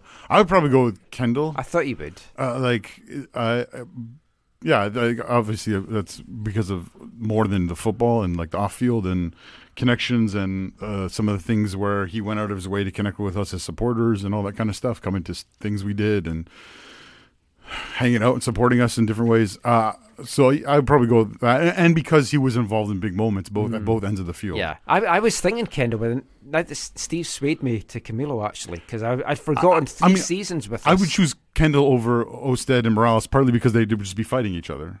True. Yeah. goal goal of the decade. Goal of the decade. I think it's Hassli. Has to be Hassli Uh, in I think so. Camilo's scissor kick was really fantastic. There's been other ones. I pers- my personal one, and it's probably not the best goal, but the one I really enjoyed was the Rochat goal against Philadelphia Oh, yeah. because it was Chiumiento Oh. to Hassli to Rochat, Yeah, and that was Rochat beauty. was my easily my favorite player in those uh, the the first year. Oh, Yeah. yeah, uh, yeah. I the, the, the uh, see the thing. The difference for me between the Hassli and the Camilo is like you've seen a, a number of goals like the Camilo Scissor goal. kick, yeah, yeah. I'm, But I'm- I I'm feel- giving I'm giving them honorable mentions. Yeah. Yeah, a few folk on Facebook have said, "How does that not be your top five? That scissor kick goal?" And I was like, "Ah, Did, oh, did you make your top five? no, it, like for Oh, like, oh, moments. top Right, five yeah. highlights, Yeah, top and five also- goals of the decade. was that the last game? Was that the last game to get him to twenty two? It was near the end of the season. That's all I remember. I think it was. That might have been what won him the golden boot. Was it maybe that goal? or that game Oh, no, because he got. I think he got two goals in that game. Mm. Anyways, the, the Hassli goal in Seattle was incredible. Just Yeah. because you don't see a goal like that where you chip it whatever in the air over the defender and smash it like you know. Just it was. And for me, that was also a memorable game because that was the first time I ever ever capoed at a, at a football match with any kind of I intentionality, found the and it photos was of that fun. and some videos that I'd never put out anywhere. So I think next year, when it's our 10th year anniversary of MLS, I'll, I'll do some stuff with that. What about Game of the Decade? easily for me uh, the Voyageurs Cup. Uh, b- the, for me, it's the- because they won that one. So the, and they won the cup the first time, and you got to see it on home field. I think the Voyageurs Cup is good. I think uh, March nineteenth, twenty eleven, is a, another important one. 3 3 draw. The three three draw. I was going to say right. 'Cause that out- was the most th- That was Yeah. that was nuts. Um, for me, there, like there's other smaller games. So like uh, the first time we did like a an intentional post game celebration was uh, against Toronto, and I think it was the day we did the first. It was the first day we did. Maybe it wasn't. I think it was the day we did. Yeah, I think it was the day we did the the, Let me look it up on Google. the first uh, the first big Tifos Curva Collective Okay. and we played Toronto. We won one 0 and Gersh scored the goal. And he came and did. It was before we did the Humba, and he came and celebrated it with us after the game and did the shirt swap and all that kind of stuff. And it was just like a perfect day. Like it was. I mean, that, that, that's, see, that's the thing, though. Like, why I love football and why people that's listening to this, we all love football. With everyone, like, whether it's the Whitecaps or other teams, with this these little special moments that you just remember. Like, like I for me, and I, it, it was a mean nothing game because they were already eliminated. But them beating Portland on the last game of the season, oh. eliminating them from the Yeah. playoffs, that was, Yeah. and winning the Cascadia Cup. and winning. Yeah. and that was a favorite like moment of are, mine. yeah, games like that are special, and it's like the times like you you share with your fellow supporters, and it's like we've had quality times doing this show over the years, and it's like I've loved every minute of it just to get sappy for for a few minutes, and like I met you. We were one of the first folk I met in Canada because when I moved here, I didn't Aside go from out- Caitlin. Oh yeah. I didn't go out much when I first came here, and then you and Johnny Knox kind of introduced me to everyone in the South Side, Monster. and yeah, I mean it's like little things like that. No, li- little things. Uh, um, again, we were talking about the favorite moments. I just remember popped in my head the game when we played the Seawolves, and and and there was a Romanian goalkeeper, Yeah. and he got really. And then there was one time a goalkeeper was really overweight, and he didn't like them, and so we had to uh, adjust the uh, because we got chant. warned by Yeah. yeah, we Or pork chop. warned. Remember pork chop? yeah pork chop and Oh yeah, like the reserve Langley, game, yeah. Seattle. See, these are the special moments. It's not all about trophies, but for every special moment, there's also not special moments. And we'll just round the section off Yep. with, if I was to say, name your name some of the biggest busts this this decade. I'm not talking about Taylor Swift and Cats. You've got Mustapha Jarju, Blundell, although we did sell him, Yeah. so maybe not Blundell. Joaquin Ardaiz, now he has to be a bust. Yeah. Not one crime solved, not one goal scored. Mister Car Park Wavy Man Barry Robson. I I, uh, I would disagree. I, I don't. I, don't think Bear Robson was a bust. You can't call him a bust for the First of all, contributions he, made. He didn't wasn't told what the field was Yeah, but he was a DP and didn't come back. no, okay, but because they didn't tell him what the field actually. No, was. again- Yeah, it's because because they didn't like his anger and his I, attitude. I said this on the show back in the day at the Yeah. time. My understanding is um, there was a plan to bring Barry Robson back on what would have been a very reasonable salary that I think he was happy happy to go go with if like i- if Bobby Lenarduzzi hadn't like told him how to how to conduct himself, uh, you know, and they had a very strong conversation. Yeah. that, that followed with lots I of gestic- try and catch up with Barry. lots of gesticulating and lots of lots of yeah. See if Barry tells you that story because I've heard about that story from multiple people. A little trip up to Aberdeen, maybe to see him. Yeah. I've never been to Pataudry. That would be a nice There, way there to you go. combine that. But um, so I you to me you can't call him a bust because of just even the things he did in that season. Remember he scored in the two two game against LA. He like and He he, scored like some great goals. and he took out golden balls in that game and. yeah. Uh, So- like you would say you didn't like him. That's fine. I don't think he's a bust. So a couple of busts for me. Um, this year, I, I think bigger bust was Jon Erice um, because of what he was supposed to yeah, mean for the what he was expected from him. And it looks like, to, actually, talking to Reese, he's linked with going back to, to Spain. Yeah. Oh, He's good been for over him. watching games. uh, there. Bernie Ibini, Ibi, you know, whatever his name was. Um, he uh, scored, though. I know, but he they, they it was the big things were expected of him, and the biggest I know. for me, other than Marstafa Jarju, is uh, Efren. Um, Oh. I'm proud of that yellow card I got, or the getting sent off, whatever. Uh, Juarez. Ah, I think But, he but was a Effie big- Juarez, he, he brought, was one of my favorites. yeah, he, Jazz. he brought he brought a bit of But he bite. was, but he was a yeah, bust he too. brought some bite to the team, as did Barry Robson. yeah. 'Cause I- wh- again- I don't again- disagree that he was a bust. Because in one what he was advertised and what he produced it wasn't Yeah. enough. It wasn't what For me, But- it's between Jarju and RDS. And I know everyone rags on Jarju and blah, blah, blah, but I think RDS performed worse because he had a bigger run of games and then just. I, I, on the field, I would agree. And here's the thing with Jarju is Jar. If you talk to people, like I remember, Jarju spent a lot of time with Ridge Mabulu. Ridge Mabulu was stuck in mm. Vancouver. He had passport or visa issues. He couldn't get back to Switzerland. He was just stuck here.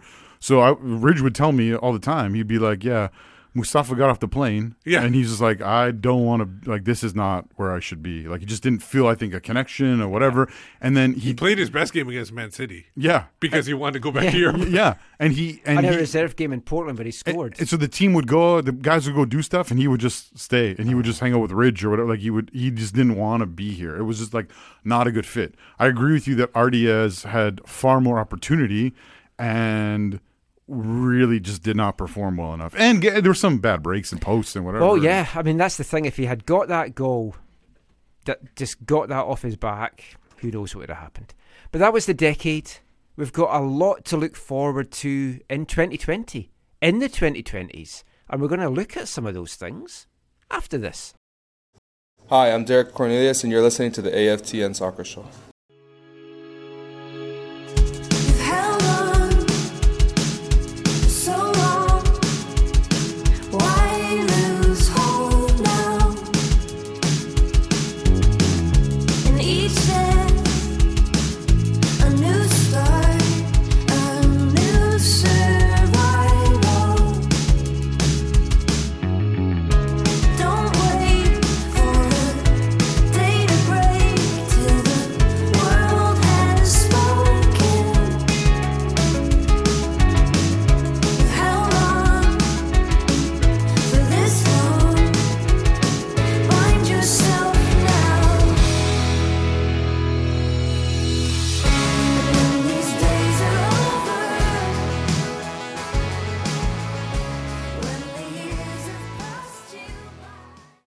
Welcome back to part four of tonight's AFTN Soccer Show on CITR Radio 101.9 FM.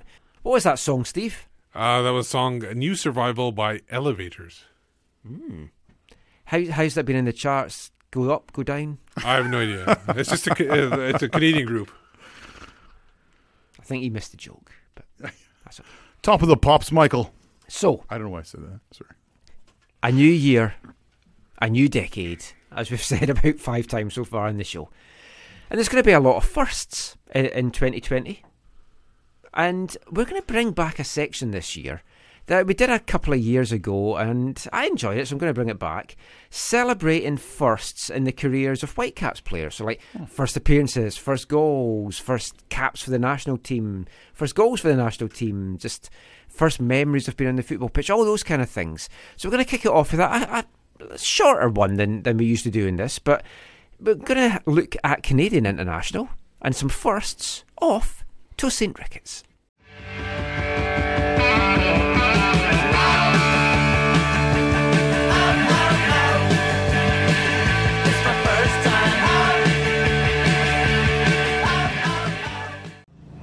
Something that we do on our show, we kind of look at people's firsts. Can you, do you remember that the first game that you played in Finland for MyPa? Is that something that sticks in your head? What, what's your kind of memories of that time?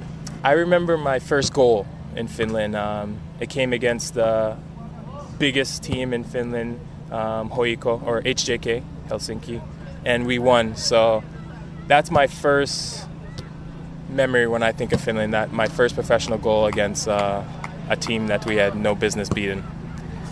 What about for Canada then? You, you've made a number of appearances over the years for Canada. What, what's your memories of the first time you pulled on for the senior team, the, the Canadian shirt? Once again, my first goal for Canada. uh, I think those are the ones that stick in strikers' mind. The first goals in in your environment. Um, for me, yeah, it was a game against Ecuador. I came in as a sub. I think it was two one, and in Toronto, my family was there, and you know, one of my first or second, my first couple camps and my first couple games with the national team, and I came on and. There was a quick set piece, and Julian de Guzman passed it to me, and I scored, and the feeling was amazing.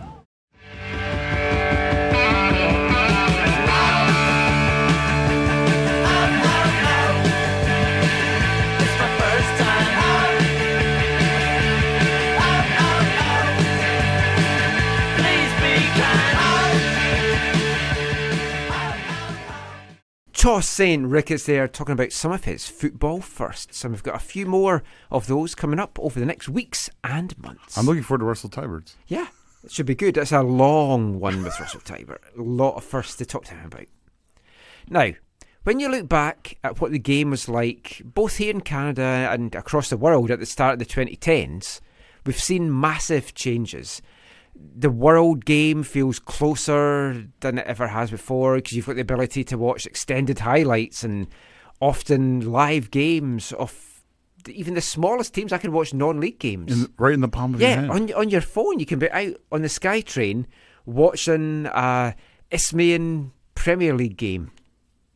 You probably wouldn't be doing that because the SkyTrain doesn't run in Abbotsford. But if it did, you, I'm sure you'd be doing that. But I mean, it does. I can watch live East Fife games from the comfort of my bed, and that's kind of crazy. A little creepy too. Eh. I have my tissues ready. It's an emotional time. The rich, though, the rich clubs, it feels that they've gotten richer. They want all the pie. They don't just want a share of it. They want everything now. And you're kind of seeing the start of that with the, the Club World Cup and everything that's going on like that. Canada, it's now got its own league. 2010s, you had four teams FC Edmonton and the three MLS teams. I don't think Ottawa Fury came into about 2011, 2012 or something round about that. Yeah, it was after 2010. And now you've got a league with seven professional teams in it, the three MLS teams as well, and there's going to be more teams coming this decade. I think Ottawa's 2014. I think.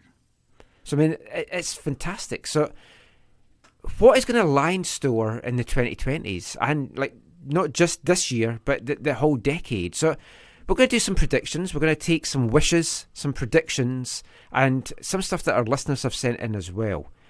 Whitecaps, first of all. We'll just do ours first of all. Whitecaps.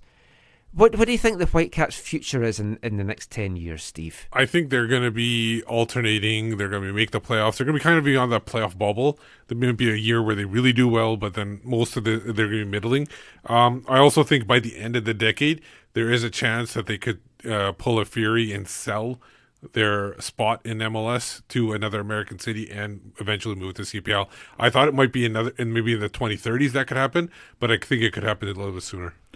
Yeah, that's uh, yeah. I could see that too. Hmm. I, I was thinking too more long term for that, maybe 15 years. But I, I would disagree with Steve in terms. Of, I don't. I, I don't think it's going to be too up and down. I think there's going to be a little bit more down before there's a bit of an up, uh, a swing for them. So maybe. Oh no, I'm not talking beginning. I'm, uh, by the time they get us kind of sorted out, they'll be like up and down, pendling. In the Oh, so Yeah. once they get it sorted, out- once they get it sorted, a it couple years. Couple oh, years okay. Oh, okay.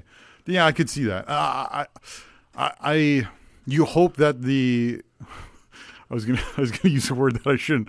Uh, uh, you, I hope that the duo of Marc Dos Santos and uh, Axel Schuster uh, can really revolutionize how the Whitecaps organization is run, and that they can progress and move forward. Obviously, I have concerns that there will be others that hold that hold that back, and that they'll continue to run and function in the way they they have for for a very long time, and that that will limit their ambition and uh, their ability for growth and and uh, moving forward. So. Uh, I think if, if, if those those two individuals are are able to have more control, I think it, the future is bright. If they don't, I think the the future is quite quite uh, dim. If I was to say to you then, over the decade, do the Whitecaps make the playoffs more than 50% or less? Less. at this point. Ooh. What about you? I agree. I thought I was going to be the only pessimistic one. Because I think it's going to be a couple of years that. before they start getting it back. Yeah. on order. I I think I I don't know. I could see us making the playoffs this year if we make the right additions, but I, I, other teams are going to get stronger. Steve's point about them maybe jumping ship to CPL, I think that's all going to depend on how competitive they are to these other teams, other clubs that's coming in. And if these clubs that are coming in are spending big and it's pushing us more and more down the pecking order, it makes sense. And if to- M- to MLS be- if MLS keeps growing, where Yeah. it becomes a valuable and a closed shop, and maybe maybe uh, like a, a Greg Kerfoot doesn't really want to be in the soccer business anymore. He's willing to sell everything out, but just sell the get that initial franchise and then sell whatever's left over to a CPL owner. That could be what, what goes on in the next A double sale. So Yeah, you a could double sell, sale. sell MLS franchise and, And then then sell, sell the, the name. Whitecaps yeah. and make the good money Yeah. on it. That sounds like something that could happen. if you look at the Whitecaps' history, there's the success of the NASL, and then you had the success in the, the Canadian Soccer League as well. There was a couple of USL championships. Then this big kind of like Barren wasteland. yeah, barren wasteland. So we're, we're looking for this like f- uh, the fourth tier, the fourth realm, to, to kind of come through, maybe under Schuster and, and Marc Dos Santos, something like that, to to have this new era of the of the Whitecaps get back into the history books again. We've had three so far. Do you see a fourth? No, well, I, you, you hope that they can turn the corner, but it's hard to see right now. I think we'll win a couple of Voyageurs Cups. I think we'll have some good runs in the CCL. But ultimately, I think it's going to be a frustrating decade. I'd love to be proved wrong, especially because we have to watch and cover the team.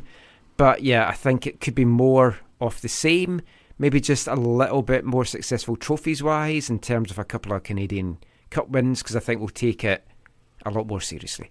How much growth do you see in MLS in the next 10 years? I think they will be up to uh, like 32 teams. I think they're going to go past 30.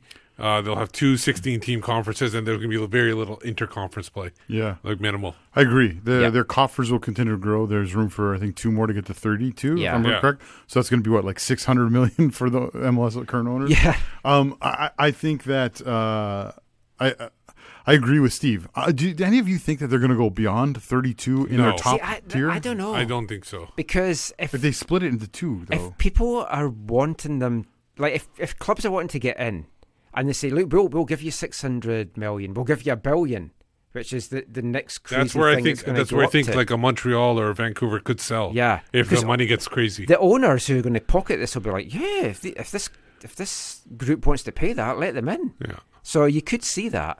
The danger is that they overexpand, but also it's a it's a big country. It's like it's a big continent. I, I, I do think that they do need to wrestle with the closed shop, as you just Yeah. said. I, I think I think they need to come up with a plan to expand their closed shop to two divisions at least. Yeah, well, I was going to say, do, it's that, or do they go regional? which is not It's not ideal Not ideal. Because Well- you're going to have some players join New York teams, big name players. Yeah. So say Messi joined Red Bulls, You know, he'll go to knowing the rest of her season. Yeah, but you got like that kind of system works. In, no, I don't know if it works, but they got Major League Baseball that they do that where they have very little crossover. Yeah. and until they meet the final, so it, mm. it does it does happen. Yeah, but this ain't baseball. No. I know, but that th- But I- there are big players in baseball that people want to see, but they don't get to see every year. Talking of two divisions in MLS, CPL's always talked about having two divisions. How, how, how do you see that going? Do you think by the end of the 2020s there'll be a two divisional Well, I CPL? think I think they'll definitely. Be, I think they should be up to 16 teams by the end of the decade. I think yeah, Like I, uh, in the in the first level. I, I agree with you. I'm not sure what's going to happen in the second level, but the first level for sure. I think they need to aim for 16 in the top flight. I think that would be a good number to, to land at. Uh, and the, the by the end, I agree with Steve. By the end of the 2020s, the the plan needs to be fleshed out in terms of what it's going to look like uh, when it comes to pro rel and the second division and all that kind of stuff. And I think it will be. I think by the time I think this kind of stuff will be maybe connected to like the 2026 World Cup, where you have announcements either right before that or in 2025, Yeah. or and or That's right the after time that. to do stuff because Yeah. you've got everyone watching and paying And attention I, to I football. think I think they will get away. I think they will get away from this fall spring season. I think they will. Oh, yeah, long And I think I, I I think they'll have like a little bit more expanded playoffs where it's like maybe the top two teams in each conference they play Yeah. as uh, a semi or I mean, there's obviously going to be a lot more teams coming into it. It's going to be good. Simon Fudge had put something out last year about there's been talk about having a second tier. From I- people I've spoken to, that doesn't No. seem No, but see, I- totally accurate. I appreciate Simon, but what but when I listen to him talk about it and see some of the stuff he said about it, it sounds like he he was talking to a bunch of dudes who said we want to do a Division Two. Yeah. this is not the CSA saying this is our plan for Division Two as Yeah. a country. So, and you have the, some of those people are very specific people who are trying to get things going so that they can leverage themselves into CPL. Yeah. and so it- yeah, because It'd be like if it would be like if us we said, "Hey, we want to have a team in CPL. Let's just go. We're going to create our own way in, or let's create." yeah. I, I know some of the, the guys that own the VMSL teams, and they've expressed interest in, oh, get a CPL team, get involved in that. And then it's like, well, you need to have this, this, this monetary wise. And it's like, oh, so it rules them out. Yeah. Something like this, Pro Rel as well, would be a way to get these teams into it. yeah. Will Canada qualify for World Cup 2022? I'm not. I, I don't know if this has been decided. I all, uh, for me, it all depends on who they're going to play in intercontinental play. Oh, if it's Asia playoff. or South America, or Oceania, uh, because I think they can play Oceania too. I think Yeah, that'll what that'll what depend on because I think they can. I think they'll go in that they'll win that tournament or whatever. I think they should be able to win that. Then they'll beat whoever finishes fourth. And then they move on, uh, but I don't know who they're going to. If they play South they play America Oceania? If they or play, like- Asia, that then yeah, if they play Oceania, Yeah. I think they win. If it's Asia or South America, then no. There's there's a good chance they won't. I, I, I can't see it happening. But I, I noticed in your comments there, all of you are totally ruling out the hex. I, I don't. I, I, I'm not. I, am not counting. I'm not doing any of the bean counting here or whatever. But I still hold out hope that somehow they'll make out. They'll make the hex. Of course, I still hold out hope that Vancouver will host 2026 matches. But I still hold out hope that Scotland's going to qualify for a World Cup again, and it's been 1998. That could be well, dude, they, they keep on expanding 48. the, the Yeah. tournament just for you. Yeah, you need 140, I think, to get us in. What impact do you see the 2026 Montreal. World Cup Oh, having to the North American game? Like, is it going to Chicago's going to win it. Is it going to put it into the? is it going to put it into, in particular, the American general public's mindset? Are they going to take soccer? It did that in seriously? 94. Like, like right now, It's slightly different. Diana now. Ross. No, no. Right now, it's uh, like they call it a Big Four. Yeah. sports. Like, and I think Does soccer it'll become a change big five? I think Does it'll it knock change. one of the big four? I don't think out? it'll knock anybody out, but it'll become a Big Five league. Like instead of being a Big Four and MLS or like like You don't think it'll knock ice hockey out? no, it won't. Uh, it, there are enough people that support uh, uh, hockey around North America, so I don't think it'll knock anybody out because baseball has too much heritage behind Yeah. it, history. Um, They like the fighting in the ice football's hockey. football's in football's the you know number one, and I'll probably remain number one unless there's like you know decided that the concussions are like crazy or something Yeah. like that, and like they'll then they'll be maybe played on barges on the sea. Um, Well, yeah, because there, there might not be any players by that point. They Yeah. might all have brain injuries or be in prison for domestic violence. That seems to be how it's going. No, that's not too bad. Uh, but uh, uh, but basketball, basketball is always going to be up there too. Uh, so it, I, I think it'll be a big five. It'll become a big five league. I, I- I do think it'll have a, a, a positive impact They're pushing it deeper into the consciousness of North Americans. Now, I asked you to kind of come up with some predictions and wishes for for the for the 2020s. Uh, Predictions wise, in general, I think we'll see the rich clubs continue to get richer.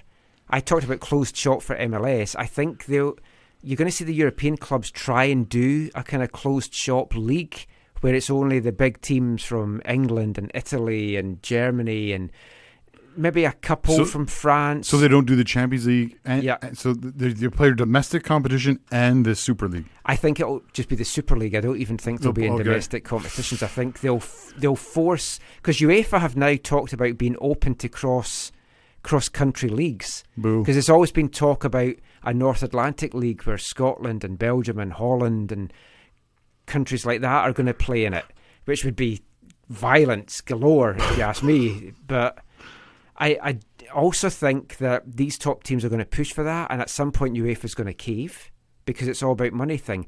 I also think you're going to see things like the English Premier League being a closed shop where there won't be promotion and relegation, and there's going to be No. or there might just be one team goes up or one team goes down.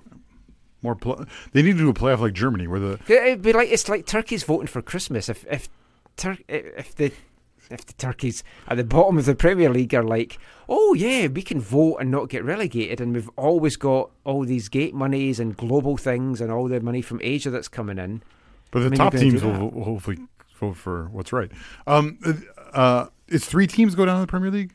Yes, They should do one of those teams. Like I know they do the playoff to get up. Hmm. They should try and do it. I think Holland used to do, or still does. Germany does, right? Germany does this, this playoff where the t- bottom two relegated.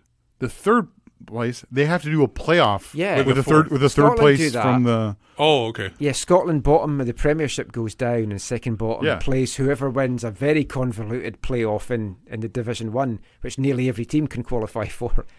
But yeah, I mean, there's that as well. I, I wish I've got locally is I want to see the BC league get set up, the Tier Three league. I want to get set up. I want it to be a success. I want fans to get out and enjoy local soccer. Partly though, to make that happen, they need to vastly improve spectator just covering and just not necessarily proper stands, but just some covering. I think people don't want to local watch games in the rain. Yeah, it's like you go to Burnaby Lake where there's so many games on on a Friday and a Saturday and a Sunday, and there's no covering for the for the spectators. Just get a little shelter on it, and it's like I'll, I'd gladly contribute to have an AFTN stand at Burnaby Lake, something like Make that. Make it retractable. yeah, There, there be no shelter here. But Uh, just something like that, just to kind of look after and get people to get out and enjoy grassroots soccer. yeah, I would love that. Something to rig teeth off of. Yeah, to keep generate some noise yeah. as well. Uh, yeah, I think when you talk about this prediction stuff, Michael, for me, then obviously the, the thing I want the most is uh, a Fraser Valley uh, Canadian Premier League team, uh, and yeah, more uh, well, long term, I want at least two Lower Mainland teams in the in the Canadian Premier League.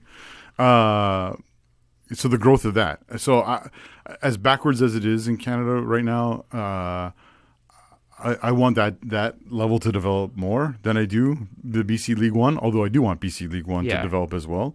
It's just how that happens and I think is I, I definitely want a CPL team here as well that we can call our own and go and support. I love Pacific, love going over to an extent, but it's a pain in the ass at the same time. yeah. Got some. Oh, what about you, Steve? Oh, I my biggest hope and uh, I think prediction is uh, that I'm hoping the national team uh, is t- games are shown on national TV. Oh, oh Yeah. can I give one last one too Yeah. before you go to? The, uh, I would. Uh, I mean, obviously, I'd want them to win it, but I want Canada in 2026 to like kind of capture the nation Yeah, in a I- sp- in a special way. I want them to win the group and then advance maybe a couple of rounds. Yeah. a la like uh, um, uh, South Korea did when they hosted. yeah, they went to the semifinal. Uh, well, uh, a quarter a quarterfinal is Yeah. good enough for me. I want the final. Yeah, of course. Yeah. Uh, some some tweets in from listeners. We'll just quickly rattle through these. Stewie Benjamin, his wish is he wants the Whitecaps to consistently dominate teams at BC Place. There's nothing more frustrating than watching the home team sit back and absorb pressure for 90 minutes. This is uh, Darnell. Is that Darnell? Yep. Okay, Darnell says CPL Pacific much improved due to healthy marquee players. Cavalry win league and cup. MLS strike avoided. W- VWFC have a classic season, barely making playoff and first round exit. We get another playoff goal. As Dunhill's predictions for 2020, Ryan McLeod says he predicts that at some point during the season, things won't go well for the Whitecaps and people will be salty on Twitter. That's a that's a daring prediction. Oh, El Canico, VWFC will miss playoffs and lose to Can PL club in the Can in the Voyageurs Cup. Cavallini will break 10 goal mark despite lack of service due to taking all the team's penalties. Can PL Hamilton, i.e. Forge, will win spring. Cavalry fall and Cavalry the Cup. Yeah, Cavalry the Cup. MLS Atlanta Supporter Shield, LAFC the Goats, MLS Cup champs. CD Pryor predicts that the Whitecaps will make the playoffs but bow out early. Cavallini will get 15, but Theo Bair will take a massive step forward and get sold. Sadly, the Canadian Premier League will announce a merger with the USL, largely due to prohibitive travel costs and less dollars than expected from sell ons. That's just his prediction. Say that name for me. Kyron. There you go. I'm holding my predictions until the start of the season. Signings haven't been enough so far, but there's nearly two full months until February 29th, a month after the season ticket thing. Uh, I wish that we could actually look like a football te- team. Correct me if I'm wrong, but we never went two goals up against anybody. Absurd. Although Kevbo pointed out that we did uh, against Colorado in May. But he said his points still stand. And the last one, between the sticks, BTS Van City, check those guys out. The wish that the Whitecaps find a style of play thanks to their extended pre season and find a way to consistently batter teams playing whatever style that is. Also, that the Canadian men's national team somehow make the hex so we all get to cover games like Canada versus Mexico instead of the Caribbean gauntlet. I think we can all agree with that. Thank you for all your wishes and predictions. Keep them coming. We'll talk about more next week, and we'll be back with the final part of tonight's show after this. Hi, I'm Maxime Crépeau from the Vancouver Whitecaps, and you're listening to the AFTN show.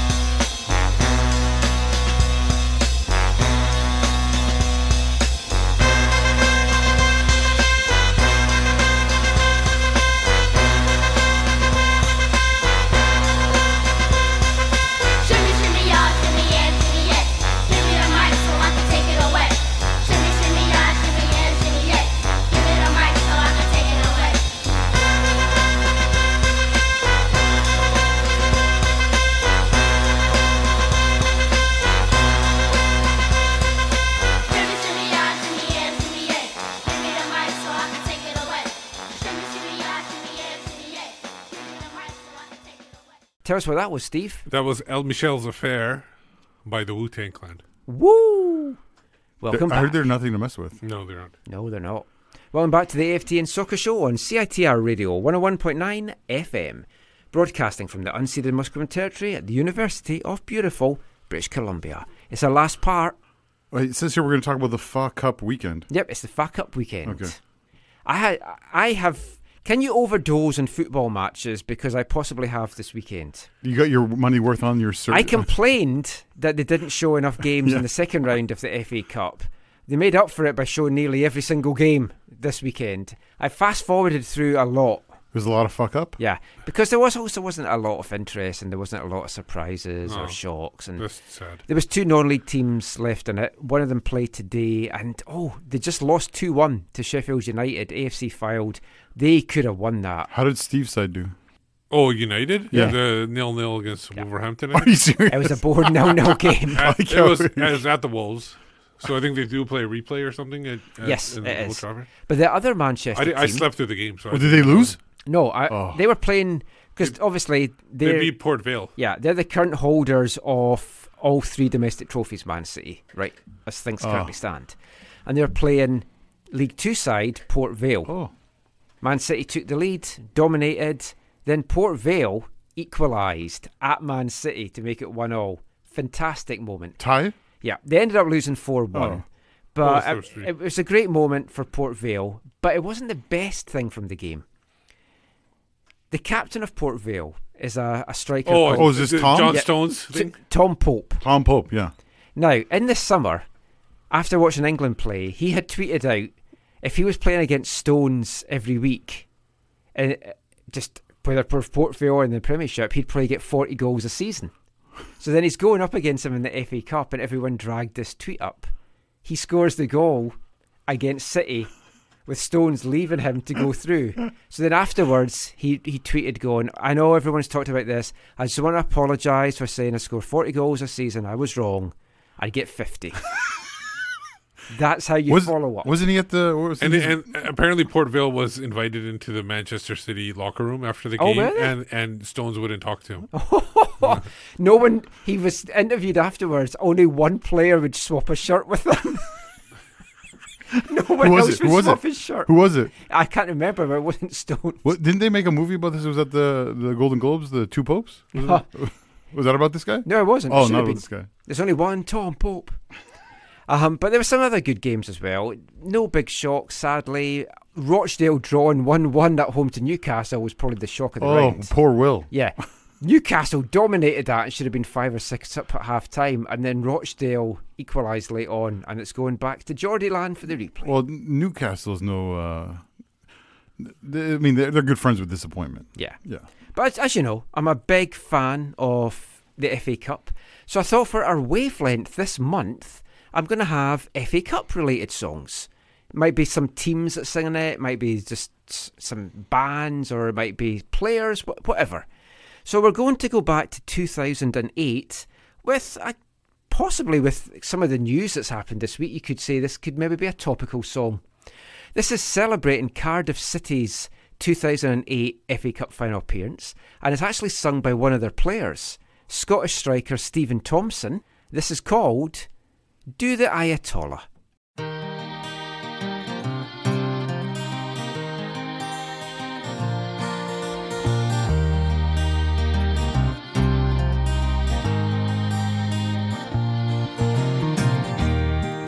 And on that muddy pitch in Chase Town, when we went one nil down, written off at the riverside, but we took it all in our stride.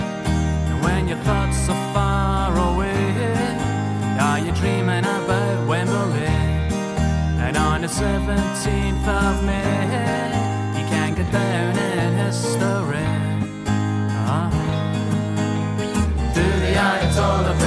hands upon your head and shout out.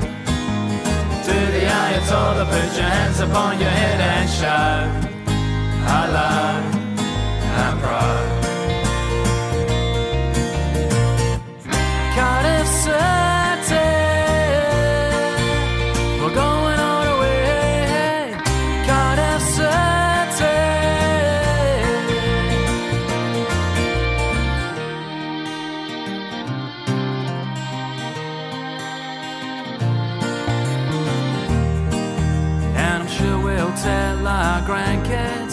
just like the 27 heroes there. Tell them tales and exaggerations about ticket complications. Cardiff, Dubai, Barbados. We've got the whole wide world behind us. And when your thoughts are far away, are you dreaming about Wembley? Oh. The Ayatollah, put your hands upon your head and shout aloud. To the Ayatollah, put your hands upon your head and shout aloud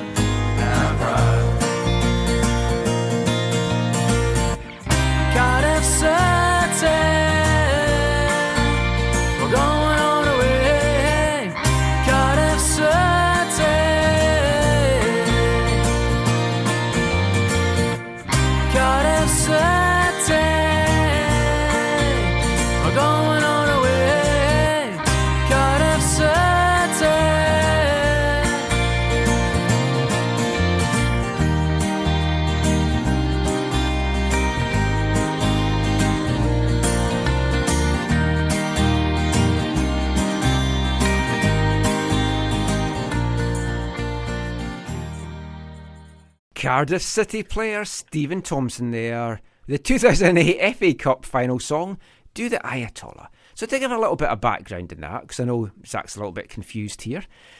Cardiff City fans from the 90s, possibly dating back to 1990, have done this thing, um, the Ayatollah, where they basically, when they're celebrating goals or whatever, they do their hands on the on their head. And it was originally thought it was because their owner was Sam Hammam, the the Egyptian owner. But it actually dated back to a Welsh band that had seen Iranians doing that. So they started doing that at their games, and it's a big cultural thing now in Cardiff. They do it at the rugby, they do it at other stuff. There was some Cardiff people that were on Big Brother that were doing it when they won tasks. They get it to go around the stadium, they get police officers to do it, and it, it's a big, big thing. Weirdly, in 2008, there was two FA Cup final songs released called "Do the Ayatollah," one by Steven Thompson, the backup group with the rest of the players, and one by the supporters as well. But I, I love some FA Cup songs. We've got more of those to come in the coming weeks. Wonder if the Whitecaps will ever release an MLS Cup song. The Whitecaps have been pretty quiet so far, as we have no new players to talk about, but we definitely will have. Well, I shouldn't say definitely because we could trade. It. Yeah, we could trade it. So this might Yeah. be all mute. uh, Yeah. We should have a new player to talk about next Sunday, and maybe super even, conference call? Maybe even bring you some audio as well from Yeah. him because it's FA Cup. It's FA Cup. it's MLS Cup. No, it's not. It's MLS Super, Super Draft Draft, Day yeah. Super conference call. on Thursday. Super Conference call. And the Whitecaps have the fourth pick. Fourth now, pick, unless they trade it. Now we normally we do BC soccer, uh, BC soccer Soccer web web headlines, uh, but No one can speak at this time of night. Bill Bill's been taking uh, I think a couple weeks off, so we'll leave him at that for there. So we decided to do a quick MLS draft preview. Now the the Whitecaps have the fourth pick. Now there's three guys that are at the top the top three that are considered like uh, like to be in that top three. So, so they're not getting any No, of the good guys. No, no, there's but one of those guys could fall if like you know Oh, some well, players. we've- yeah, we saw one of the guys that went in the second round last year. Yeah, that was so meant to be. so there's like no top Hey, guarantees. hey, hey, hey, hey, they always get who they want, Oh, so don't true. worry. Yeah. So uh, Robbie Robinson uh, is a six foot two striker from Clemson. He scored 18 goals last year, and I think he won the Hermann Award, the Mac Hermann Award. He's considered to be the guy everybody wants because he he, he kind of can create his own shot. He's got quickness around the net, um, so he can create his own space and for the to score the goal. He would be superb for songs. Na Yeah. na na na na na na na na na. Robbie Robinson, Robinson, Robbie Robinson. There you go. And then let's see uh, the next guy if you can make a song out of him. Uh, Jack Maher, uh, Indiana. Um, he's a six foot three center back, um, comfortable with the ball, and he's a very solid defender. He's considered one of the better defenders in uh, the in, in the NCAA coming out of the NCAA. Now he. Those are the top two guys for sure. Th- those guys are considered guaranteed to be in that top three. The third guy, Henry Kessler, um, he's a six foot four uh, central defender from Virginia. He plays big, and he, but he moves well as well. So he could slip to the, the, the fourth spot if the Whitecaps are interested in a central Isn't that defender. the name of like a ice hockey player who used to play here? Oh, yeah, Ryan uh, Ryan Kesler, Kesler. yeah. Any no relation? No relation. Um, so the three guys that could sneak into that top three or four or whatever. And some of the players that might be interesting for the Whitecaps. One is a forward uh, from Central Florida, forward slash winger, Cal Jennings. Um, he scored 14 goals in his first two years. Junior's year, he scored 14 goals total, and then last year he scored 18. So he's Mm. kind of moving up. He's more of a scorer uh, than a provider. So if he does get moved to the wing, he's going to be like one of those scoring wingers. He's not really going to provide anything in the box, and he needs help if he's going to score from uh, guys. Uh, the other one is uh, the Canadian uh, Ryan uh, Raposo, who's Yeah. a Generation Adidas contract. Who everyone thinks the Whitecaps will take because he's Canadian, but if he's GA, But also, the the Whitecaps might have told MLS that they were interested in him, and that's why they, he was signed to that contract too. plus now he there's something tasty about him. he but- was All American um, in the in their conference. Uh, he was all, all sorry all freshman. Uh, he was named to the all freshman team this year. He made a big jump where he scored 15 goals and had seven assists from uh, a that's- winger's number 10 spot. That's as many goals as Lucas Cavallini's going to score, apparently. He's good on one on one, and he's good, good good passing ability. So even if he moves to the wing, he can he can service the ball into the box. And do you know the interesting thing about him? Do you know where he spent some time training? Tell us. Mines. Oh, Ah, good now. Um, last guy uh, is uh, Dylan uh, Nealis, uh, Georgetown, uh, the champions. Mm. Uh, uh, he's a right back. Uh, Ah. He's cons- he's a big. He's been the last two years. He's been the Big East depen defending player of the year, def- defensive player of the year, and he's an up and down modern day fullback. He's considered that uh, for MVS American likes. NCAA like, and he can provide. Uh, Not only can he score goals, he's uh, I think he scored seven goals over the his four years, but he provides very good service, and he's a good defender. So he's he, he, he, he's good up going forward and a back defender. So they need depth at right back. But if you bring in a player like that, does that mess up George's development? It might well, not. they're looking at George more Listen, though in right midfield. If they if they if they, they could draft this guy Dylan Nealis if they really like him, and then they could ship Jake Nerwinski out for that TAM money that they might have got for the draft pick. Uh-huh. So that might be something that they're looking into doing. You know what I liked about this segment is like I think if you the the notebook that Steve was reading out of there, his where he had his awesome notes. If you went to the beginning, I think you'd find like num- phone numbers of girls from like his dating days back. in No, the I doubt that because this is a recent notebook. Oh, just looks like a little notebook you'd write numbers just because it's recent doesn't mean you've not got No, phone numbers. for some reason I have a, a top ten uh, Canadian wrestlers. Oh, there you Oh. go. Bret Hart, first name. I should have guessed that. That But he's number two on my list. Who's number one? Chris Jericho. Yeah, oh. man, the painmaker, And, and this was you- before. Le Champion. and You just I go- made this list before AEW too. You just circle around him seven times and he falls down. That was some biblical humor for you there. Michael. Oh, okay. I didn't understand that. I was going to ask what we learned this week. I, I learned some biblical humor. I wrote this a long time ago. When did I write this? Interesting. Okay, I'll look at it later. Did you learn anything, Steve? I learned that uh, t- tissues had a very big part of the creation of AFTN. Yes. Yes. Oh, I used to write a lot of notes on, on my tissues. What about you, Zach? Did, did Uh, you learn anything? Any Is that where dance sticky notes came from? It, it was. they were very sticky. Uh, yeah, I learned another another one of your dance moves, which uh, I think is at least questionable. I don't know. Is it? Is it was that dance well received within all communities in Cardiff? No one's complained that I know. Oh, of. They okay, released two songs about it. Yeah, okay. Different times, so 2008, clearly. Uh, anything else you learn?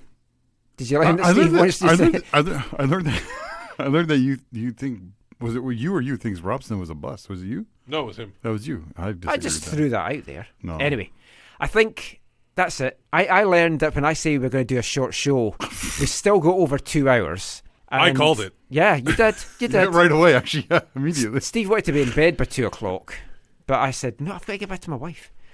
Anyway, that is it for tonight's show. Just before we go, just let everyone know where they can find you online. You can find me on Twitter at WhitecapsBeat. For me, it's at Zachary AM. I'm Michael McColl. Find me on Twitter, in Canada, Instagram, AFTN Soccer, and YouTube, AFTN Canada. Like, subscribe, comment. We'll be back next week, unless it's Snowmageddon hits.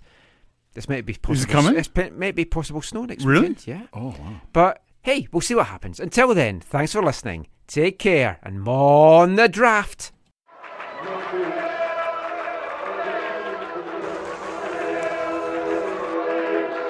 Going to your first match is an experience you never forget. The atmosphere of what's going on around the pitch looks beautiful, and you always look and oh, go, wow, I'd love to play here one day. If you get the bug, it's going to stay with you for life.